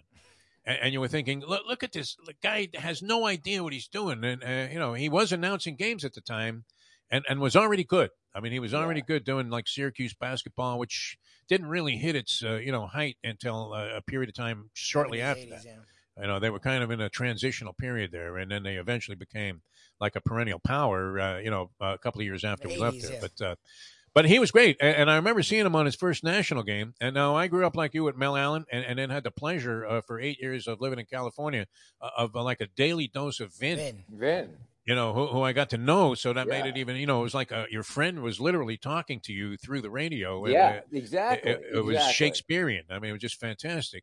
And, and, Costas was in that category to me as a baseball announcer. I mean, me, he, he, he was right up there with the greats, I thought. Yeah. And then Yeah. I see him getting harpooned. I mean, just every day, including today uh, in the post where, where the guy was sort of complimentary, just saying, you know, he might have recovered from what was just an atrocity early in, in the uh, series when he was doing the broadcast. What do you think? I- didn't think it was a you know I, I love Bob. Bob has not changed ever. Bob is a storyteller. He he is a, he's a historian. He loves his sports. Baseball is his passion. Uh, people are like like all getting you know wrapped up going well what is this talking about 1832 and and all of these things The Gas House Gang, you know? I mean, the gas house gang and all and and i'm thinking to myself this is bob bob, what he's always bob hasn't changed he hasn't changed a bit. You just haven't heard him in a long time, and maybe it's now it's starting to rub you the wrong way. But you know what? He's full of antidotes. It, I thought he, I thought when when he called Bieber Justin Bieber, I thought he joked a lot and you know try to get into the moment. And and and he was getting lampooned, you know, lampooned for that, guys. Well, they were saying he, he wasn't letting uh, Darling say a word, which a lot of people like Ron Darling. Uh, you know, I, I, I've seen I him love on Ron broadcast. Darling. He- he- But he's you all know- right with, with me. Ron Darling is the and now uh, the analyst version of Pat Summerall. God rest his soul. Oh yeah, okay. You know, Pat That didn't say much. Pat I mean, didn't let say a. Berkshire Pat do it, yeah. Pat didn't say much, but when he said it, you was paid great. attention, Yep. and it was perfect. Yep. Ron Darling doesn't say much, but when he says it, it's perfect. Worthwhile. and yeah. you know, you know how freaking smart he is Yeah. when you just hear him talk. You know, doesn't raise his voice. He's never changed. he knows everybody without showing off that he knows everybody. You know what I mean? He's uh he he, he showed great restraint by not uh, you know strangling Costas in the first couple of games, according to all reports. Although, yeah. uh, like I said, I, I, I didn't really pay that much attention to the first yeah, couple of games. So. This Bobby, so. this, that's how Bobby is. But Bobby hasn't changed. He's uh, he's good. He's not going to change. He's that's just the way he is. You didn't see signs of senility. Like a lot of people. Oh gosh, no, no. I, no in fact, I thought he was pretty darn. I thought I said, man, for seventy-one, he's as sharp as a tack. Well, know. I mean, it's an age here. It's a number that's difficult to deal with. I tell you, a guy who's good at numbers here, and well, uh, I, I, am waiting. I'm waiting for you. Numbers Tony, are his best friend today. After that, I don't know if we can see you when you're on your knees, but oh, you should issue an apology to this man, I am going Ed Garcia. To bow. I am going to bow. Well, I have to. I will. You insinuated you. his Michigan oh. Wolverines were nothing. Were frauds, and they go and shellac well, against all the experts. They I shellac Penn State. Get this, you know what? I swear, I don't know. Your your age is getting to you. I never, I never, I was did. never insulting to them. I just I said that had, they had not played anybody. In fact, on Saturday, I thought I heard the word patsies thrown no, out. No, they were. They played. They played. I didn't say patsies. They, did. they, they played cupcakes and patsies. Ed, good morning. I want to tell you, I, I am grabbing. You know, Saturday is my day to go get my donuts, and I'm grabbing my donuts in the town next to me here in Vermont. And there's a guy walking around with a Michigan hat, and I went, "Big game today." He goes, "We got this." And I'm thinking, oh, they did. wow, wow, wow. What, tell us, how do you feel? Uh, oh my gosh, I am so excited. You know, the, the first half, I mean, we were dominating, they kept going three and out. We never punted the ball. I mean, that's a pretty cool stat. And, uh, you know, we had uh, two flukes. I felt uh, the double bounce off the helmet and the quarterback sneak that, you know, he got almost all the way into the end zone. You know, that that put him on top 14 13 and, and made it a game, but uh, made some adjustments. We didn't allow any more mistakes and then just absolutely dominated that second half. I mean, that was football. Yeah. I, I, assume now that you're not going to miss any more games. oh, absolutely not. I don't think you want to miss that game. Heard, the Michigan Michigan State game is at 7:30. I'm not sure what I'm going to do from 6 a.m. till 7:29. oh, I think you're further out something. I'm sure. I'm sure there'll be some Texas Roadhouse some Roadhouse somewhere around. well, I'm happy for you. I, that, you're the first person. I texted you right after the game. I mean it was uh, it was it was a huge win. Wow, that was that was a that was a spanking for sure, and and people didn't believe Michigan was there. And I think it also kind of puts to rest that debate of over who should have been the quarterback, right?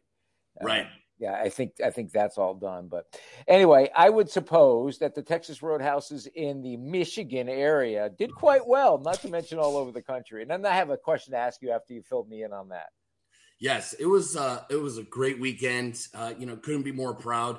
You know, people were using the mobile app. I'll tell you, been such an uptick recently with people downloading the app and using that because not only is it great for placing to goes, but at the same time, you put time. your name right on the weight. So yep. when it when there's that, even if it's 30 minutes, sometimes an hour, hour and a half, you just put your name right in the queue so you can stop at CVS or do what you need to do on your way in and and show up and not wait too long and get seated with that hot, fresh baked bread and a legendary margarita. And I have to ask you, you know, there are stories nationally, locally on with what we're going on, you know, in in in the country, and how I mean, even McDonald's has raised their prices. Oh yeah, everyone. And, and Wendy's is way. How have you maintained with over 600 stores? How many? How how have you been able to maintain your your amazing pricing to go along with the amazing food without suffering any quality of any kind or service of any kind or anything that you do top of the line?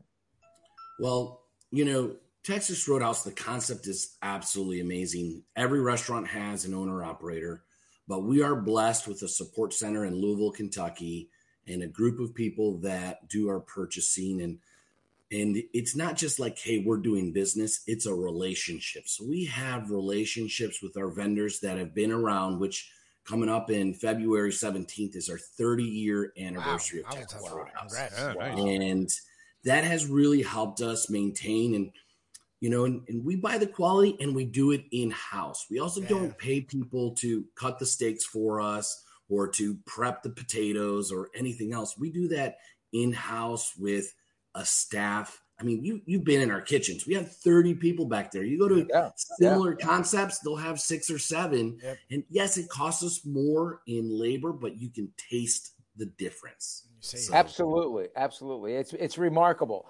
So I, I think that we have to tell people not only do you get a great meal, but with the prices of everything going up from your from your Big Mac to your to your Frosties, whatever you, you buy, even fast foods, you're going to get the same quality and the same pricing at Texas Roadhouse that you got a month ago or two months ago. It, it's, eh, I'm telling you, Ed, it, it's it's incredible. It really, really is. And now with football season ramped up and the Major League playoffs going like they are, and NFL season, this has got to be the place to hang out. I mean, is there one restaurant, real quick before we go, that has more TVs than you've ever seen? Is there one Texas Roadhouse that has like 20 TVs or 30 TVs?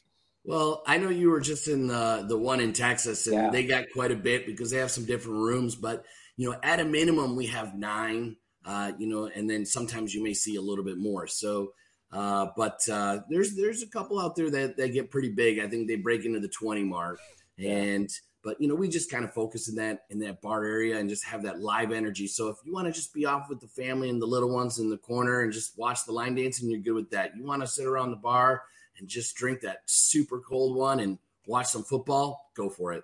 Yeah.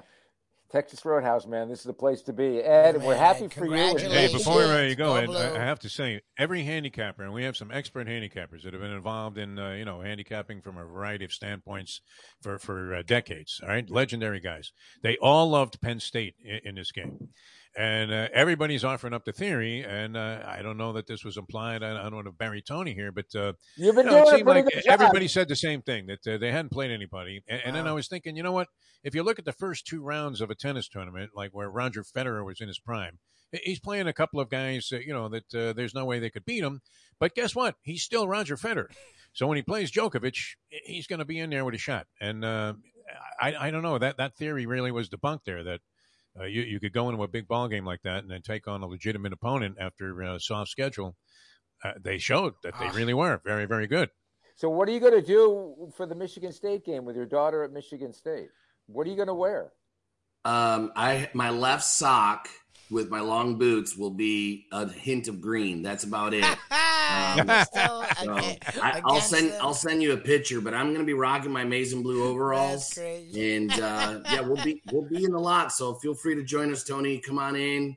Uh, I'll have a ticket with your name on it if you want to join. That's I will great. fly into Ann Arbor for that one, man. That's I'll tell great. you what, it's it's gonna it's gonna be wild. You know, I wish Michigan State were a little bit better, but regardless, I. I, I, regardless, it's going to be great for the great for the state, and uh, it's wonderful. Great. And, and, too bad Nick might be out of the picture.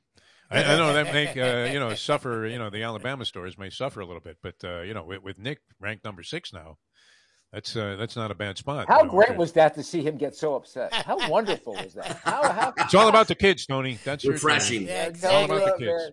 He was so upset. It was like, wow. wow. He went Woody Hayes on this kid, man. He, he, he stopped Woody out of a karate chop. God. It's unbelievable. Ed, uh, we love Ed, you, man. And thanks. And, and, yeah, we're, we're going to get Mike Mayo out to that luncheon when we put that together because uh, he's got to write a story about uh, how incredible – uh, you know, th- this chain of restaurants is, and as you said, under individual ownership and management, and yet it, it's all done in the same fashion, yep. and that's what a lot of people love about it. You, you could drop in like Tony does all over the country, or uh, be down here in Miramar, and you're going to get the same great food at, yeah. tremendous prices. So, yeah. uh, thanks so much for your support on the show, and congratulations. Thank and uh, the the new name of this segment is the apology. Edgar. Go blue, baby. Go blue. Thanks, Ed. I was I worse than Tony. I've uh, he's a great a guy. of fun. Wow. Of, it's nice when a guy's team that he roots for through thick and thin, and not a fair weather fan yeah, like I these Yankee it. fans. no, and we're not putting you in a category, but you know, ready to just commit suicide. Not like they're not going to be Yankee fans in the future, but as we said, I think it's an appropriate parallel. Meghan Markle complaining about being on TV holding a suitcase for twenty five hundred a week. Come on, Tony. a lot of people would love that job. No, yeah, yeah. give it to me. If I had legs like job. that, I mean, uh, yeah, pose. sure. It's fine with me. now she's been objectified as a bimbo, and this is a woman that couldn't even stand being a princess for God's sake. Nuts. I don't know what to tell you. This world is so different now. I just, and you're, you know, you're right. I mean, I remember, and, and I hate to keep it, but the name of this segment's old school, yeah. but when I was growing up and you were growing up, you're you were a fan. That I mean, you you loved your team thick and thin. You didn't. You may have gotten upset when they lost, but you didn't stop being their fan. You didn't want to fire them. Yeah. you know. But it's so easy now. We're we're we're firing coaches left and right. College football, they don't care. pardon me, if they have to pay twenty million or thirty million. Well, that's another topic there. Tom. That's a whole. That's just Yeah. stupid. It's great. it's crazy. You know. How about this one? I mean, I, I don't mean to interrupt that train of No. thought there, but uh, th- this really struck me along those lines. Uh, the, the Sean Miller guy is coaching at uh, Xavier now. All right, this was a guy that was Arizona guy, disgraced yeah, his program Arizona, there with yeah, yeah, Arizona. yeah. And meanwhile, I mean, this is right out of the you know the whole mega thing. I mean, where, where uh, you know his assistant coach did time in prison for what they did, and he's got another job. Yes. Yep, Yeah. Yep. Yep. Yeah, you know, and, and you know, like you were talking about with these head coaches. I mean, the best thing you could possibly do is fail as a head coach on either the college or the pro level, and, and get paid off like a zillion Yeah. dollars. I mean, Yeah. enough to live ten lifetimes. when when Ed Orgeron is now speaking around the country, Speaking, part, part, part of He his does speaking engagements, No, almost really, what he's saying, really, he's he's, he's quite an orator. I mean, he makes I like, people I like it. Yeah, me too. And I saw he was actually, you know, he's helping Miami out as like kind He's of He's been a, at Miami a lot. a Yeah. yeah. But anyway, he tells the story, and he tells it in every speech how you know when they fired him, they said, you know. Uh, sorry, we have to let you go, but we're going to give you seventeen million dollars to leave. He goes, "Where? When? He's like, when do I? Where do I sign? Come on. You don't even have to do this stuff anymore. He's like, Yeah. No more talking to little Johnny Jones and his grandmother there while you're uh, downing some uh, meal that you can't even identify. yeah, I'll, I'll And going, ma'am, this is good. yeah. right, good. Crazy. All right, all right. We're gonna we're gonna come back. A lot to talk about here. We had the baseball going. There's football, college football, all kinds of stuff. Uh, I don't know how big of a hockey fan you are, Tony, but uh, that's hockey. underway. We're in the Northeast. Uh, there's been some some interesting boxing going on. I mean, all kinds of great things happening in the world of sport.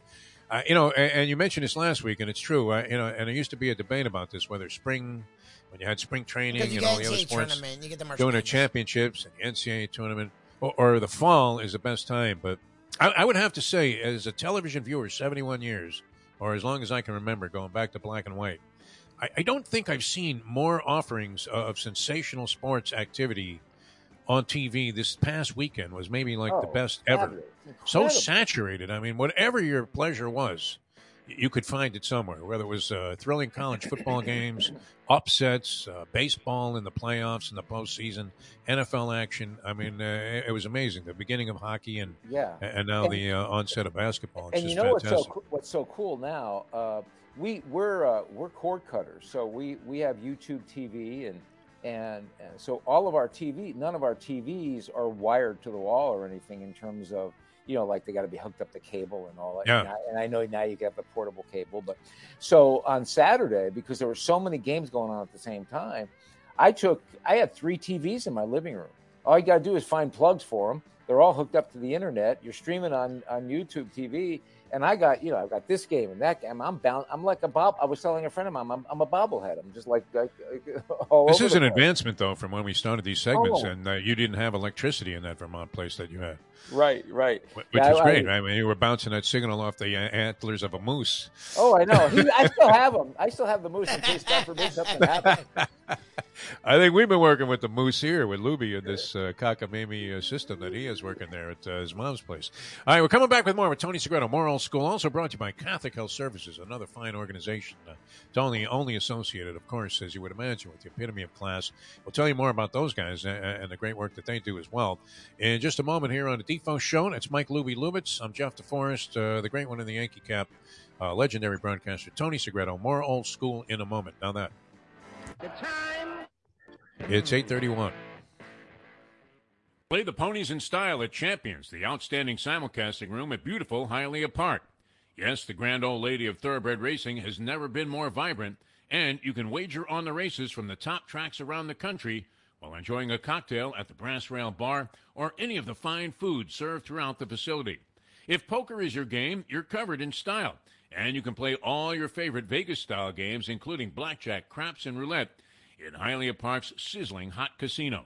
Get a player's card when you walk through the door for all kinds of generous amenities, including our favorite, free play, when you come out to the ultimate casino and entertainment destination, Hialeah Park. Hey, folks, Tony Segreto here. You know, since day one, Catholic Health Services has been part of Old School. And since we've started letting people know about them, it's changed their lives. You see, Catholic Health Services, while being recognized as one of the top places for stroke rehab in the country, it's also about a group of people who not just excel in what they do, from the doctors to the nurses to the therapist, on and on and on. It's how they do what they do every single day that separates them from the pack.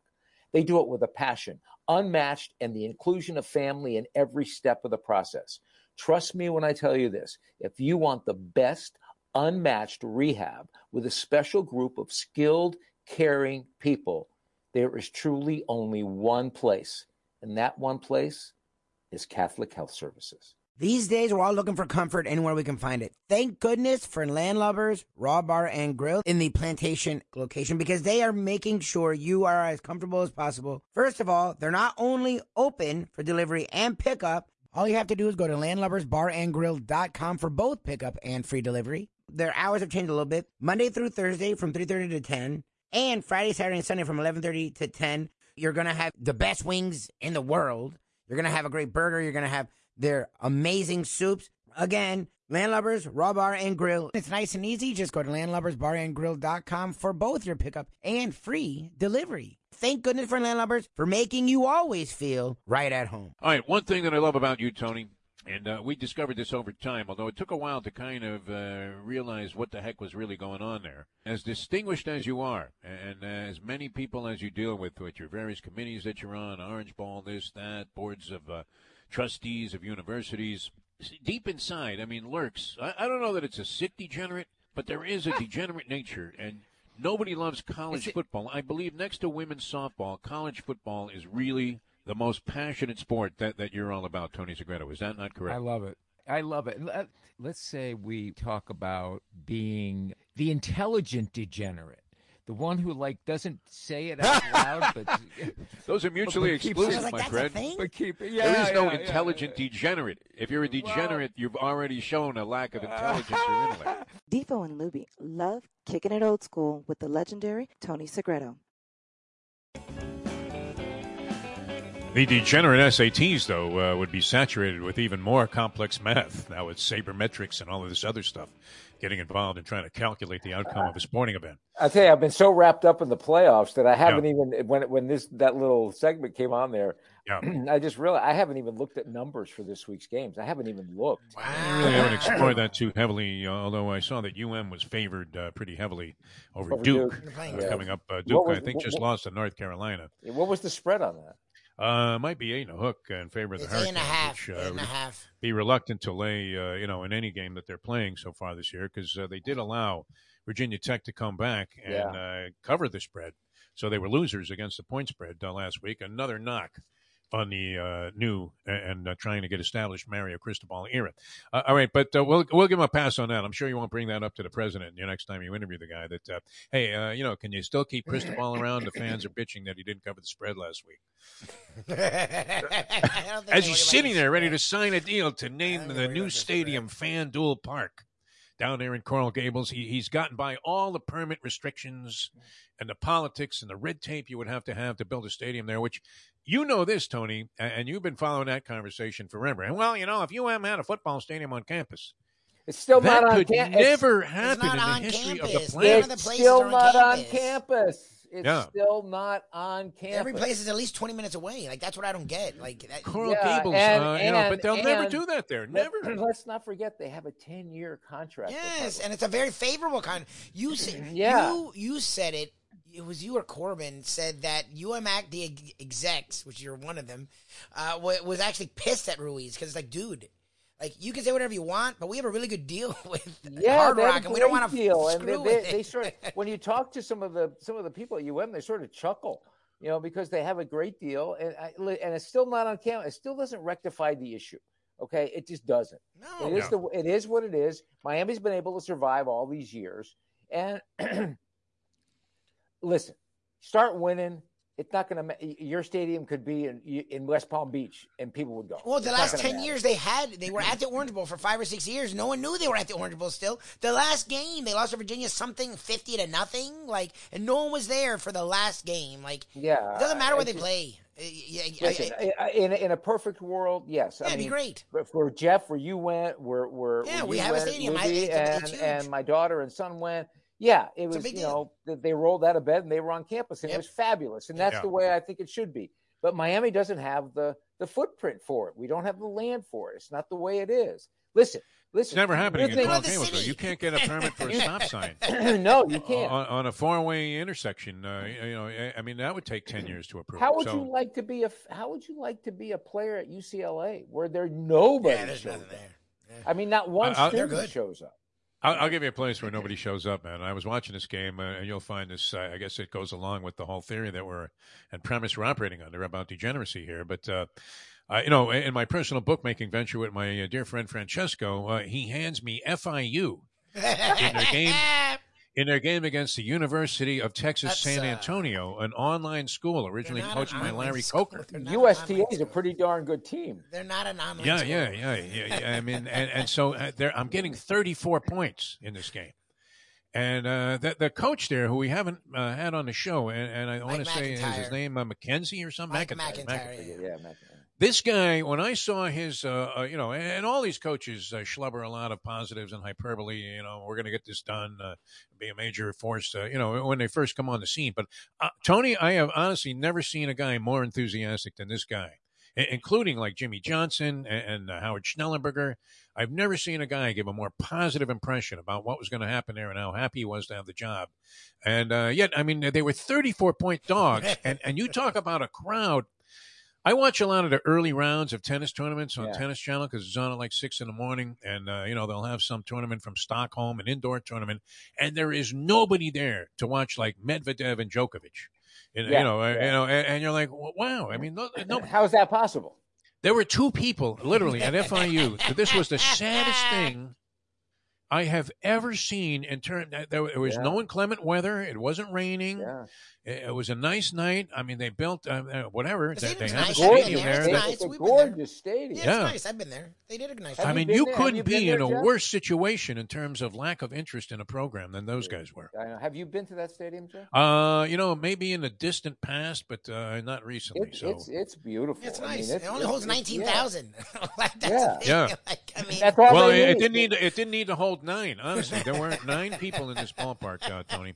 Now, I loved the game, and, and I watched it with great interest all the way through because if you put a point spread on the game and some money Yeah. on it, even the worst game in, in college football, maybe on the slate this year, turns into uh, just an instant, uh, you know, Green Bay, uh, you know, frozen Right. tundra classic. It was Right. great. Right. So the FIU hung on uh, to uh, only lose by 20 in the ball game, and uh, you know I covered the spread very easily without even having any anxiety about it from like pretty much the opening moments on. Yeah. The only thing that could beat me was like twin pin six pick sixes at the end, which You- is ugly. You know, Lubie, I have to t- I have to share with you. So every once in a while now, more than ever, there will be moments like at the weirdest times where I'll get I'll get a text from Defo here. Yeah. like yesterday, uh, he he he predicted he predicted the the uh, the first oh, he game- had the home run before it was hit. Yeah right? the- We did. the- yeah the, the demise the demise of of Cleveland starter. Civale, uh, I mean, you know, he had nothing. he- you could he see that. didn't even he didn't even work up a sweat before he's like Giancarlo. Giancarlo just ripped it, Rip- Yeah. he, he ripped it opposite field. I mean, they Oh, didn't even. It, it, it was over. I want to. I want to look at these series of texts because uh, you know you felt Yeah. it coming. yeah, And you know what? It wasn't just me though. It was like every Yankee fan Oh, knew yeah. that you know this guy is going. If he gets anything anywhere near the strike zone with this total lack of stuff that he had it was going, like home Out. run derby pitching. Yeah, out. Oh my god! I, I ordered two meatballs from Cafe Monterano just to uh, resemble those pitches. And, and you thought if this guy throws a strike, uh, the ball's going to be you know in, in the seats. And and sure enough, like one second after I sent you this Yeah. message here, Yeah, uh, you know, it's it- it- inevitable. it's unbelievable. Yeah. Yeah, inevitable. He goes inevitable, inevitable. And I go, well, we'll see. Boom! I told you. Yeah.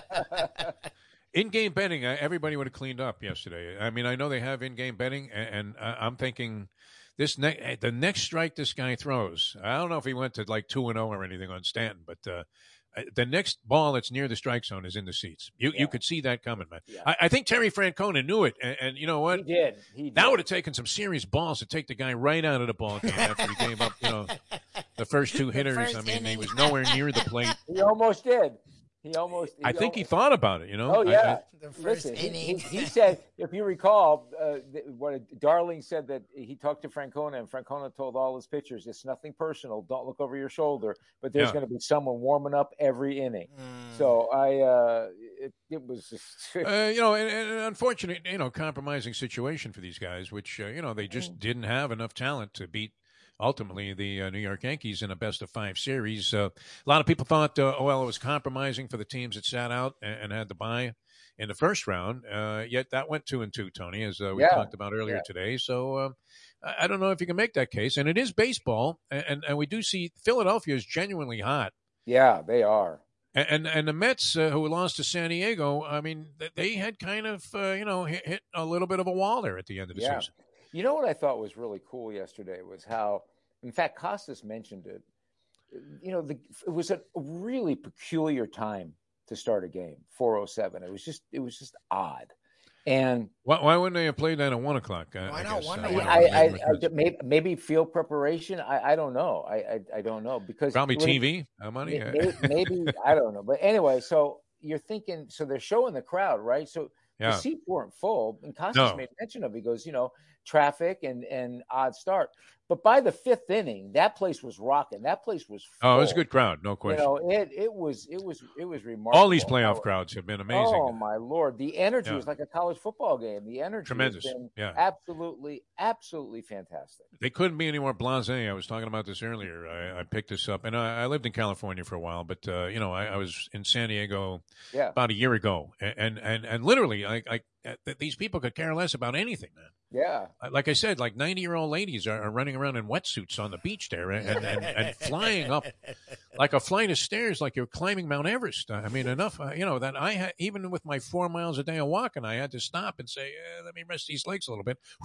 And, and they throw a surfboard in a van, but they don't, they don't, you know, necessarily get passionate about sports as evidenced by the fact that, you know, their football team and their basketball team left there yeah. for for like a neighboring city, uh, pretty Yeah, much. I mean, yeah. it's far enough away, but uh, but the, the passion they had going in the crowd last night that, that was Yeah, it was You know, incredible. very And much in it's- contrast to and San Diego. Be, it'll be rocking tonight in Houston. I'll tell you that. They oh, be- that's going to be great. that is good. You know, with Verlander going and the the dislike between the two teams, and it's going to be wild.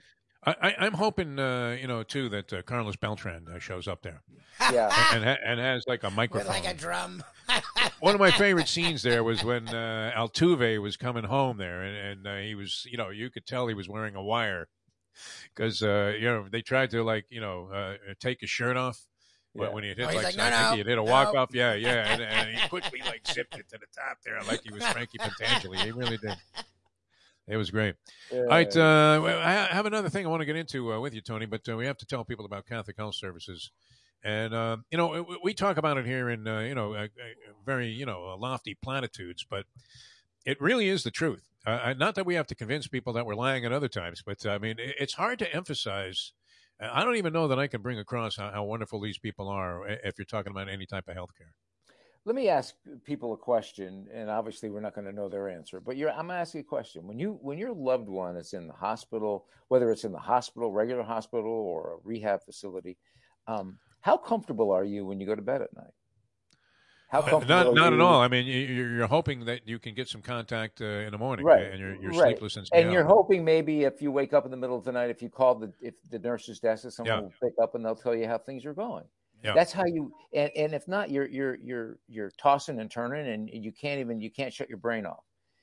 That doesn't happen. You talk to people and patients and the families of patients that go to Catholic Health Services, they will tell you flat out when they leave that facility the first time they they like exhale like they haven't exhaled in months or years, however long it's been they they sleep better than they've ever slept because they know their loved one is not just being taken care of but god forbid something happens they're going to hear about it immediately.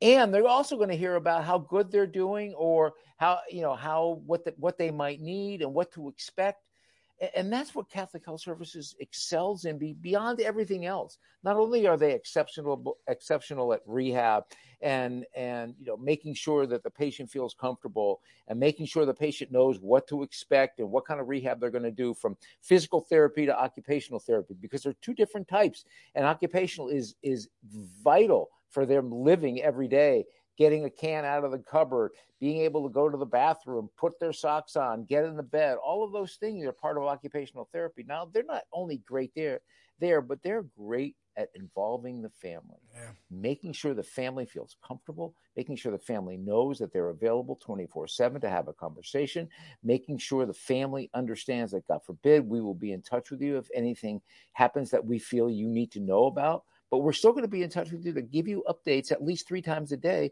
to make you feel really three times a day. See, that's the thing is, yeah. my grandmother got sick. God rest her soul. Twice. Well, I don't know if they say three times a day, but I know what. Well, I know what Defo was dealing with. It's so that's why I believe you it's, because also, I yeah. went every day because of the way our schedule is and my family's all over the place. I was there every day. The first time my grandma, then she got better, and then before she passed, I was there every day. So I got the updates. But even then, being there, it was sort of a pain in the ass. My family, if if I wasn't there, would never have known what was going on. So the fact that the, the way Defo was constantly in contact with them, I thought was very interesting because I was like, wow, I never got that. That's freaking amazing. Like no, most healthcare places don't do that. I'm not slamming it. No. They're just busy. They have a lot going on. The fact that Catholic Health Services goes out of their way is yeah. amazing. That, yeah. And that's the way it should be. You know, there's we talk about this all the time. This is where Catholic Health Services really excels. When a loved one L- listen, we'll, we'll use Defo and your grandmother as an example. When they're not well, it impacts the entire family. All the time. When they're in a facility, it impacts the entire family. Yep. So when that happens and you bring your your loved one, your mom, dad, whatever, to Catholic Health Services, they involve the family. This isn't wow. just about the That's patient. Yes, the patient's the focal point. Yes, we want to get the patient up and around faster than they ever could have imagined. But in order for that to happen, the entire family needs to be involved. And that's what makes them special. Trust me, folks. Trust Defo. Listen to us when we tell you. This, this is not about shilling for anybody. This is not a holler for dollar. This is about compassion and from our heart. If you want a difference maker and you're looking for rehab and you're looking for facility, Catholic Health Services.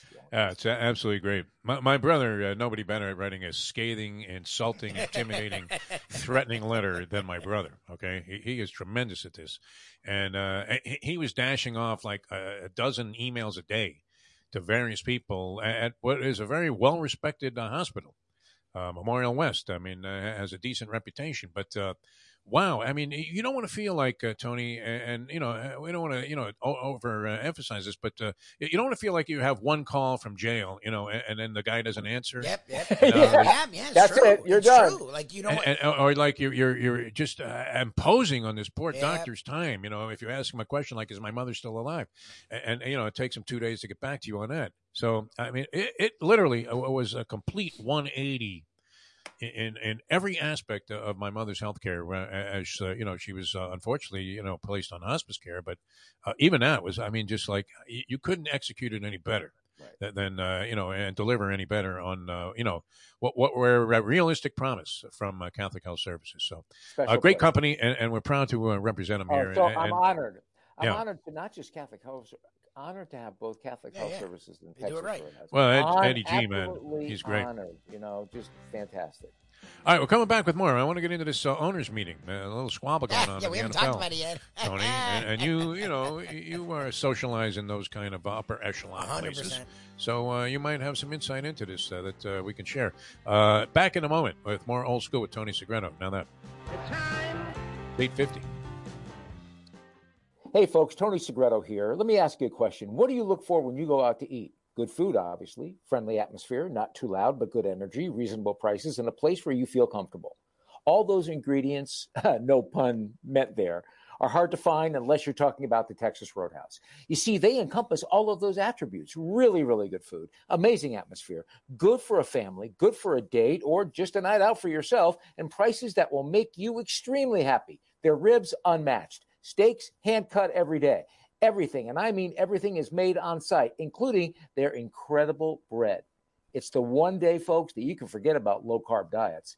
Trust me when I tell you, Texas Roadhouse, your restaurant, your destination when you say, Where should we go and eat tonight? From the newly renovated sports bar to the beautiful bayside views captured at the Tiki Bar, Jimmy Johnson's Big Chill has it all. Located at mile marker 104, the Big Chill also offers waterfront dining while experiencing breathtaking sunset views of the Florida Keys. It's simply the hottest spot in the Keys to cool off. That's Jimmy Johnson's Big Chill at mile marker 104 in Key Largo. For more information, call today at 305 453 9066. Does your bookie have an app though? Uh, everything's on an app. Uh, no, but, he uh, only deals with me.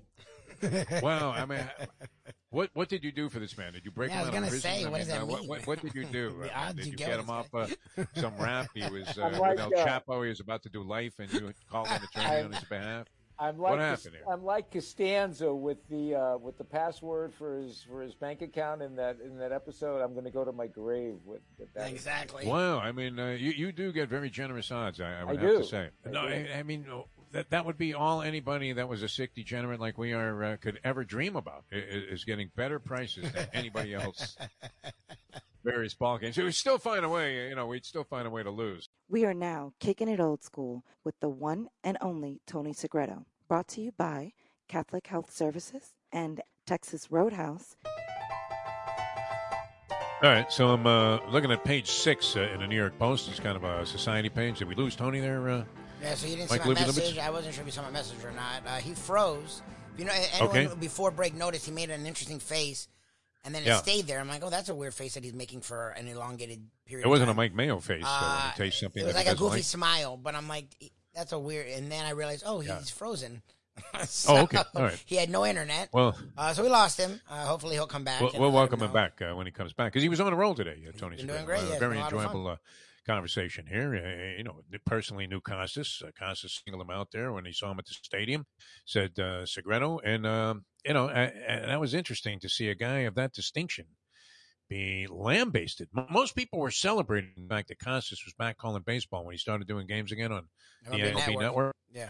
And uh, you know, and, and I don't know. I mean, far be it from me to, to you know to say that Mike Francesa was right because uh, he he made a living being uh, just uh, you know uh, traditionally and, and just almost criminally wrong about virtually everything that he predicted or said. You know, and, and uh, you know a large portion of it turned out to be complete bullshit. But uh, you know when when he was the guy that was uh, calling out Bob Costas and saying, Bobby, you gotta you gotta lay out a little bit. I mean, we, we don't need to know uh, every uh, you know historic reference that you might have uh, in your uh, library of memories about Major League Baseball uh, after every pitch. Uh, the other guy that gets slammed a lot as an analyst is John Smoltz. Uh, at least uh, he, he draws high praise in a lot of places.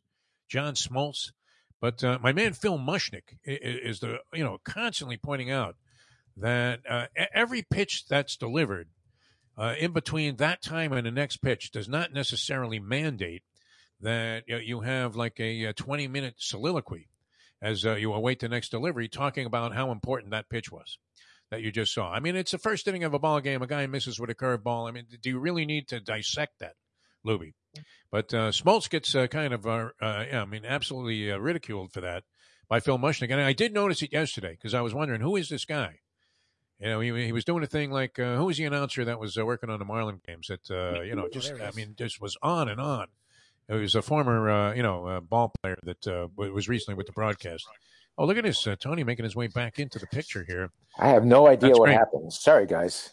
Stuff happens. Uh, you know, it's okay. It's, no it's uh, You the know age what? of the Way back, internet. though. Yes. You know what? We you you put the moose out to pasture way too early. You brought him back. Moose Power. Um, well, were you? Uh, I wanted to ask you this. I, I- I got off on a tangent here uh, about this whole, uh, you know, uh, color analyst thing. But uh, uh, yeah. forget that. Let's let's just uh, move on here with Tony because uh, what, were you not invited? I, I read page six in the post all the time, uh, and I saw a list of names, a very uh, dignified list of people attended to the the Bob wedding? Kraft wedding. The Bob Kraft wedding. Yeah, I Uh, were you opted were you not involved? in- I, in I, Bob opt- Kraft I. I opted out. Yeah. I- Okay.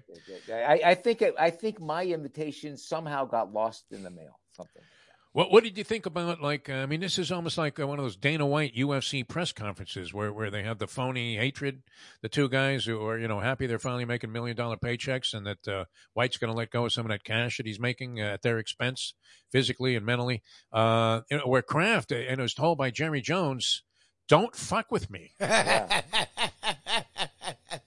me What do you make of that? What do you make of that? And uh, what do you make of, right. of- What do you- I Jim Irsay writing? Uh, I mean, Dan Snyder. you and, have know, to you, you have to understand every one of these owners carries a big stick well, we every know one that. of them who carries the biggest one they want to be able listen for two straight years i pre- presented with nat moore to all the owners a pitch to bring the super bowl to south florida All right. all right so you're you're in this room with 32 billionaires Billionaires. They were all there. yeah yeah right And you're there with Nat Yeah, Moore. Were, were you and- wearing a suit? I mean, no, you were always well dressed. I mean, yeah, we were wearing both Okay. wearing suits, and we make a you know you walk in and the commissioner says, "Hey Tony, hey Nat, how are you?" You know, we we chat for a minute, and then he goes, "You're on the clock," and you got the clock in front of you. You have 15 minutes Oh to make god, the an actual presentation. clock. Oh, So on a clock, yeah, yeah, you're like on it was a clock. quiz Like show. the draft pick. Oh yeah, like the no, no. So you're on a clock, and and um, w- w- I forget what year I did it, but uh, so Nat started, and then I came and I felt, you know, I did a whole soliloquy type thing, Yeah. and and I and I'm going, I go, you know, I know you guys love South Florida. I know Who you wouldn't? guys. I know you guys have homes here, and I walk right in front of Kraft, and I go. In fact, I have seen you walk in the streets of Worth Avenue. I've seen Uh-oh. you. Oh, and wow. he's- Where was it going? and Uh he's- oh, you might he might have got scared. Yeah, Yeah. and he's and he's laughing, right? He's laughing Yeah. but you could tell that there was um, respect because they had to have it. But they're all they they all got their sticks underneath the un, underneath the desk, and they're going to wield those big sticks. And who's got the biggest one? And right now, Jerry feels he's got the biggest one because he's got the biggest mouth, and and And, and probably the and- biggest ego. I mean, yeah, uh, probably the biggest yeah. ego. Well, yeah, the one that that runs go his along and and it doesn't surprise me whatsoever. I think it happens more than we know. I think now it just leaked. Honest to gosh, I think most they- I think owners are nondescript though in the league. You know, you well, don't even know who they are. them, a, a lot of them are. But then you have a guy like Kraft, and you have a guy like Jones, and you have a guy like Snyder, and you Yep. guys have a guys. You guys have Ross. I'll tell you, that was the one thing about Wayne. Yeah, Wayne was sort had Wayne Wayne had such amazing power in that room because he didn't take anybody's shit. Pardon my French. He he was very low key. He walked around very confident and was sort of like, okay, you guys do what you want to do. I'm going to do what I want to do. Okay. And I remember him. Maybe it didn't hurt that he owned waste management at one time. of. yeah, yeah. exactly. I remember him Out of Chicago. standing- You know he's standing up in- standing up in front of all the owners and going, "Listen, this this game belongs here. I will give you guys whatever he was giving them, yachts or something Yeah. for the week you're here." And it was it was a no brainer. They they voted they voted Miami. Did you Oh, offer nice. You yachts were with part of it. uh, Good for you. Nat Moore? yeah, huh? Did, Did I you order? offer yachts? No, I ordered a uh, a lifelong uh, subscription to uh, Costco. No, but I mean, were you offering these, these guys yachts as part of their presentation? No, No, not to own, to we had a lot. We had a lot of offers. Naked had- women. I mean, what what else did you have to Can uh, grease these guys with? Yeah. Yeah. preparing one of the most exciting eye-opening things i think i've ever done is watching the preparation for a super bowl bid and watching the clock go down. Not so much the presentation where you have the 15 minutes because that's you know that's just the way it is but the the the jockeying beforehand how the league will come in and say to you listen we're going to need more suites. We can't tell you how many, or who who who had more, who has more, but you're Hey, going to need more suites. And you and you got you've got GMs and CEOs of your teams calling calling these big time people who own these suites, going, man, we need these suites. Yeah. And, we, and they're they're bartering, trying to get these suites back and forth. It's it's a wild, A lot of wild bullshit time. is what you're saying. It yeah. is- yeah, it's it's Everybody's getting greased. It doesn't surprise me that Jones and Kraft went at it. I'm surprised that we haven't heard before. You know, um, we'll we'll and and Kraft. There, you know what? Did he bring up the Asian spa, Jerry? I think I, you don't think he mentioned it. Here's uh, Jim Irsay he was may caught with have. like drugs, cash, machine guns uh, while It was driving everything. Yeah, it was everything. Pills. He had everything. Yep. and uh, and and Dan Snyder saying, "Hey, I got dirt on all of you guys," and I would imagine. I mean, uh, as I was saying earlier this morning, I, when Chris Hansen threatened to write a book about what really went on on The Bachelorette all of those years, Yeah, yeah. they immediately gave him the money to shut the fuck Oh, up. Oh, absolutely, absolutely, A- absolutely. With a sworn statement, he would never speak again of the series, and you've never uh, seen this guy anywhere, right? No, he's, he's into not- eighty somewhere. off, yeah. Hey, now listen. This is blasphemy. Okay. Okay. Yeah. But I'm sitting there wondering, you know, ever since Brady left, Belichick is an average coach. I don't know about that. Except I for thought- now with well, Bailey Zappe, he- the I think he's doing a great job this year. I think he's I a think candidate this for year coach of the he's year. doing- He had they're garbage. better. He's three and three. They're not think great. this year he's. not uh, I great. don't think he's a great. I They're don't think he's great. a great coach this year, but I He's think got this yeah. Zappe guy is uh, like uh, you know a viable quarterback. Uh, you know, and, and you know Mac Jones. well, A lot of people debated whether he was all that great, but he brings in some schlep that he, he drafted. I'm just. I'm just saying. kid's No, good. he's not elite. I mean, that's true. They're not a Yeah, I, mean, I just contender. don't know if he's. Uh, The team's not that great, but I, I think Belichick's doing well with what he's got. I think no? he does. I think he's okay. I think with Brady, he was. But Brady, I, I mean, what what what stupidity was And driving the over- Dolphins? I- I- you know, to over want that. Brady this year, they wanted to have this guy God. be their quarterback. Does he, does he look done or not? uh, he's done. starting to look that way. They yeah. And and and when you have this tirade, but we said that ten years ago. well, here's the thing though: when you have the tirade that we've never seen before on the sideline with his Yeah. offensive line, when you see. W- w- Would ten years ago he have gone to Bob Kraft's wedding on the Saturday before the game? Before a game, would he have done that? Without no Gisele way. on top No, of no that, way. yeah. Would he have done that? No. No, no would way. he take two? Would he wait? Would he take two weeks off at training camp? No. Women No, weak no. in legs. We we know this to be true from the Rocky movie. And, and regardless of he the looks weak reason- here. Regardless of the reason, Yeah. uh, this is unBrady like. Well, and the other thing that happens too when you see a guy start to lose it uh, is, uh, you know, where he would automatically have completed a pass to Gronk for the two point conversion after they were staggering through this whole game against the lowly Pittsburgh Steelers, uh, who are, I mean, uh, blindly searching for a new identity after Big Ben retired, and you know, are, are in a season where you're thinking they're not going to do anything this year. In fact, uh, they're uh, like seven, eight point dogs to the Miami Dolphins coming into this game, even though the Finns have lost three in a row and they're coming off beating the Buccaneers. But uh, you know, I mean, you're just you're looking at uh, you know what, appears to be a, a disaster. Yeah. You know, and, and uh, you know it, it's. Uh, you know, it's just uh, one of those things where, where you you know you look in the NFL and it really does. It stands for uh, not for long. But Brady normally would have made that two point conversion pass Yeah. Yeah. and they He's would have found a way to win the game, even Yeah. in the fading years of his greatness. But uh, you know, and, and Big Ben was popping off. Uh, Roethlisberger was saying on some podcast that he he thought Brady was disconnected from this thing. Yeah, and, and listen, and this is no, this is not meant to be a disrespect of his greatness because he's going to go down as the greatest who ever played with all the Super Bowl rings, and I never want that to be misunderstood. Yeah. I'm not saying that, but I'm but he's saying, 45 years old. But, do, you- but do you I'm know that? saying, but I'm yeah, but I'm saying that you know, uh, there's he's doing things he never would have done before in terms of Yeah. taking the time off. He's not looking. He's not looking as sharp as he once did. He looks tired. Yep. When you yep. see He him, looks frustrated. he looks tired Yeah. and just doesn't look the Brady that He needs to go to said Texas. Roadhouse and have a steak. Exactly. That's what he needs, and and a, and a big And if pan he, of potatoes. yeah, Chug a couple of beers. Yeah, Uh, interestingly, Belichick wins. He was not at the Kraft wedding. Tony Segreto wins. He was not at the Kraft wedding. Brady Yeah. loses he was at the Kraft at the wedding. Kraft wedding. There's a common There's a denominator common there. Uh, I wonder if Meghan Markle was there uh, as well. That, that would have been, you know, I He mean, that, that looked like a spectacular. And you know what? I'll give Kraft credit uh, because uh, he stayed within the uh, parameters of the default formula for dating younger women, which is, you know, you take your age, divide it in half, and then you add seven years. She's 47. We'll, we'll give him 80. And Ed, Orger, Ed Orgeron uh, also applies to that. Oh yeah, he's got like a twenty-year-old. What with the? well, he's got fifteen million. Why not? You know, I mean, uh, 17, 17 million. Seventeen million is not a bad number. Well, he made some money in the past. I doubt he was He starving. a lot of Uh, money. It didn't He's look done like that. fine for himself. Anyway, yeah. All right, Tony. Always a pleasure, man. We got to run. Uh, we had a good time today. Uh, that was great. Uh, thanks to Ed Garcia for joining week. us. Yeah. Catholic Health Services for supporting the program. Uh, well, where are you off to? Well, what are you doing next? Uh, I've got actually have to fly into town for a day, which will be this uh, Thursday. What night. dignitary are you uh, interviewing uh, uh, on your Board trip into tru- town? Board of Trustees Nice. Of what? of Miami. UM. Broward County Jail? I mean, what-.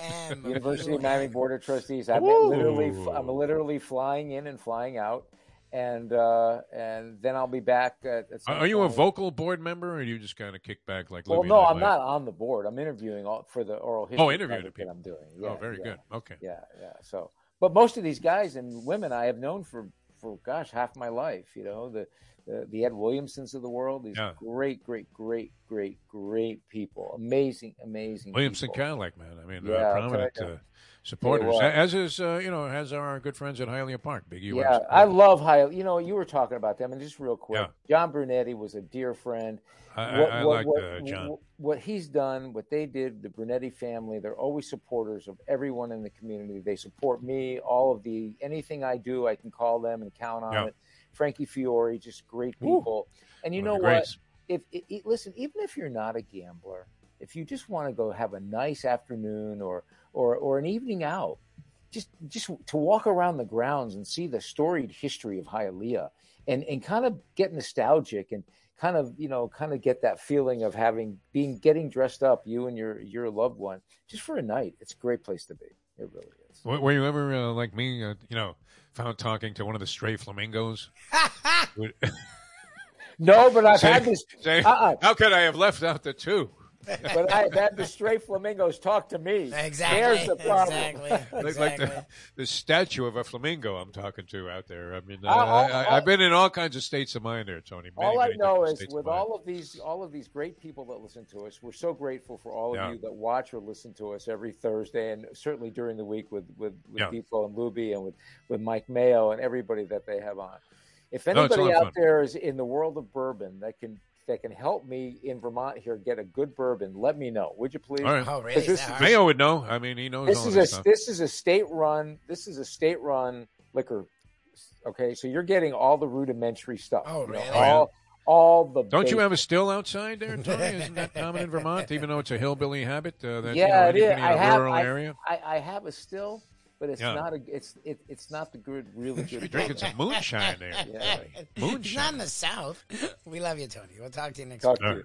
I got my geography mixed up. Yeah, he's in the. All right, Tony Northeast. Segreto, ladies and gentlemen. He's drinking Uh, we'll be out live. Uh, Even Keel Fish Shack. Catch us later on today, Yeah, South yeah, Florida yeah, Live. Mike Mayo's very popular show, Mike Mayo's Lunchbox, and uh, Mike will be eating a variety of, I mean, just culinary delicacies that uh, we always get there at the Even Keel Fish Shack. Brad's a great guy, and uh, they do a tremendous job there. So that's A1A and Commercial Boulevard. If you want to come out, say hello.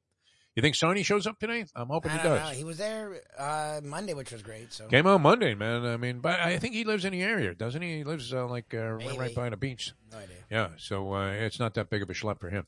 All right, uh, so we'll have that for you at 12 o'clock today with the uh, Gambling Gourmet, Mike Mayo, and uh, the Even Keel Fish Shack, which uh, a great place, man.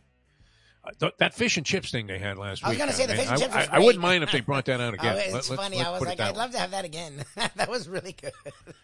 Now, it's not common when we go to these restaurant uh, live shows that they, you know, repeat the same things. no, they try to bring new uh, stuff. even though you know they, they do feature certain items more prominently than others in certain places that we go. But uh, wow, I mean uh, That that's was uh, I could really go for another one of those. I really could. That was really good. So if you're watching Mayo, when you do your order, when you order the entire menu, which I think is the funniest Yeah. thing, he sits there with the owner for like 15 It's great, minutes. man. Yeah, he goes, uh, we need two of these. We need four of these. Let's see. Defo, uh, he doesn't eat that, so why don't you get him one of these?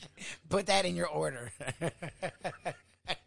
Fries, yeah, bring some right away. yeah, it's great. Uh, and they're like, yes, yes, Mr. Mayo. Yes, yes. I'm like, Mr. Mayo. Oh my God, they're like, you would think Judge. Judy just walked into the place. Man. We've was seen about Frankie. to handle your it's so funny, and we gotta go. But we see, I've seen Frankie with some really big people. He was on freaking two different TV shows, and he's Yeah. always cool, calm, collected. Frank Tallarico. Yeah. When he turned Mayo, and I was actually Mayo. off, and he's like, "But this guy," and his face was like white, carries a lot of weight, and he was was waiting like for what John Mayo Gotti, would say. man. Yeah, I was like, "What the fuck?" Showed up there and said, uh, eh, "You know what? Uh, you're not treating our people right." And Mayo was like, "I love the place," and Frankie was like, "Oh, thank God."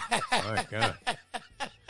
And then Mayo was eating fistfuls of coconut exactly. shrimp, like fist, a fistful, Like, tail and all. He didn't even take the tail out. This guy. people only saw the crap we see with this guy. Eating fucking skyline, frozen And then he's writing about, like I say, uh, well, I mean, it was a bit pretentious when he showed up. You know, our reservation for was for six sixteen, but we weren't seated till six seventeen. Whoa, Exactly. man, I'm going out of my mind here with anxiety. All right, uh, we're uh, going to see you at twelve o'clock uh, from the Even Keel Fish Shack. Come on out, say hello, have a cocktail, and we'll have some fun. And uh, thanks for listening, everybody. Thanks for tuning in. Thanks to Tony, Catholic Health Services, Texas Roadhouse, and Ed Garcia. Uh, pleasure being with you. From Mike Lubie Lubitz, I'm Jeff DeForrest. We'll see you next time as uh, we leave you now that. The time. Oh, and don't forget about Jimmy Johnson's Big Chill, mile marker Yes. 104, the Overseas Highway in Key Largo. about fish. Great spot. It's uh, 9 11. Let's go to eat a damn snack. Look what they done to my show.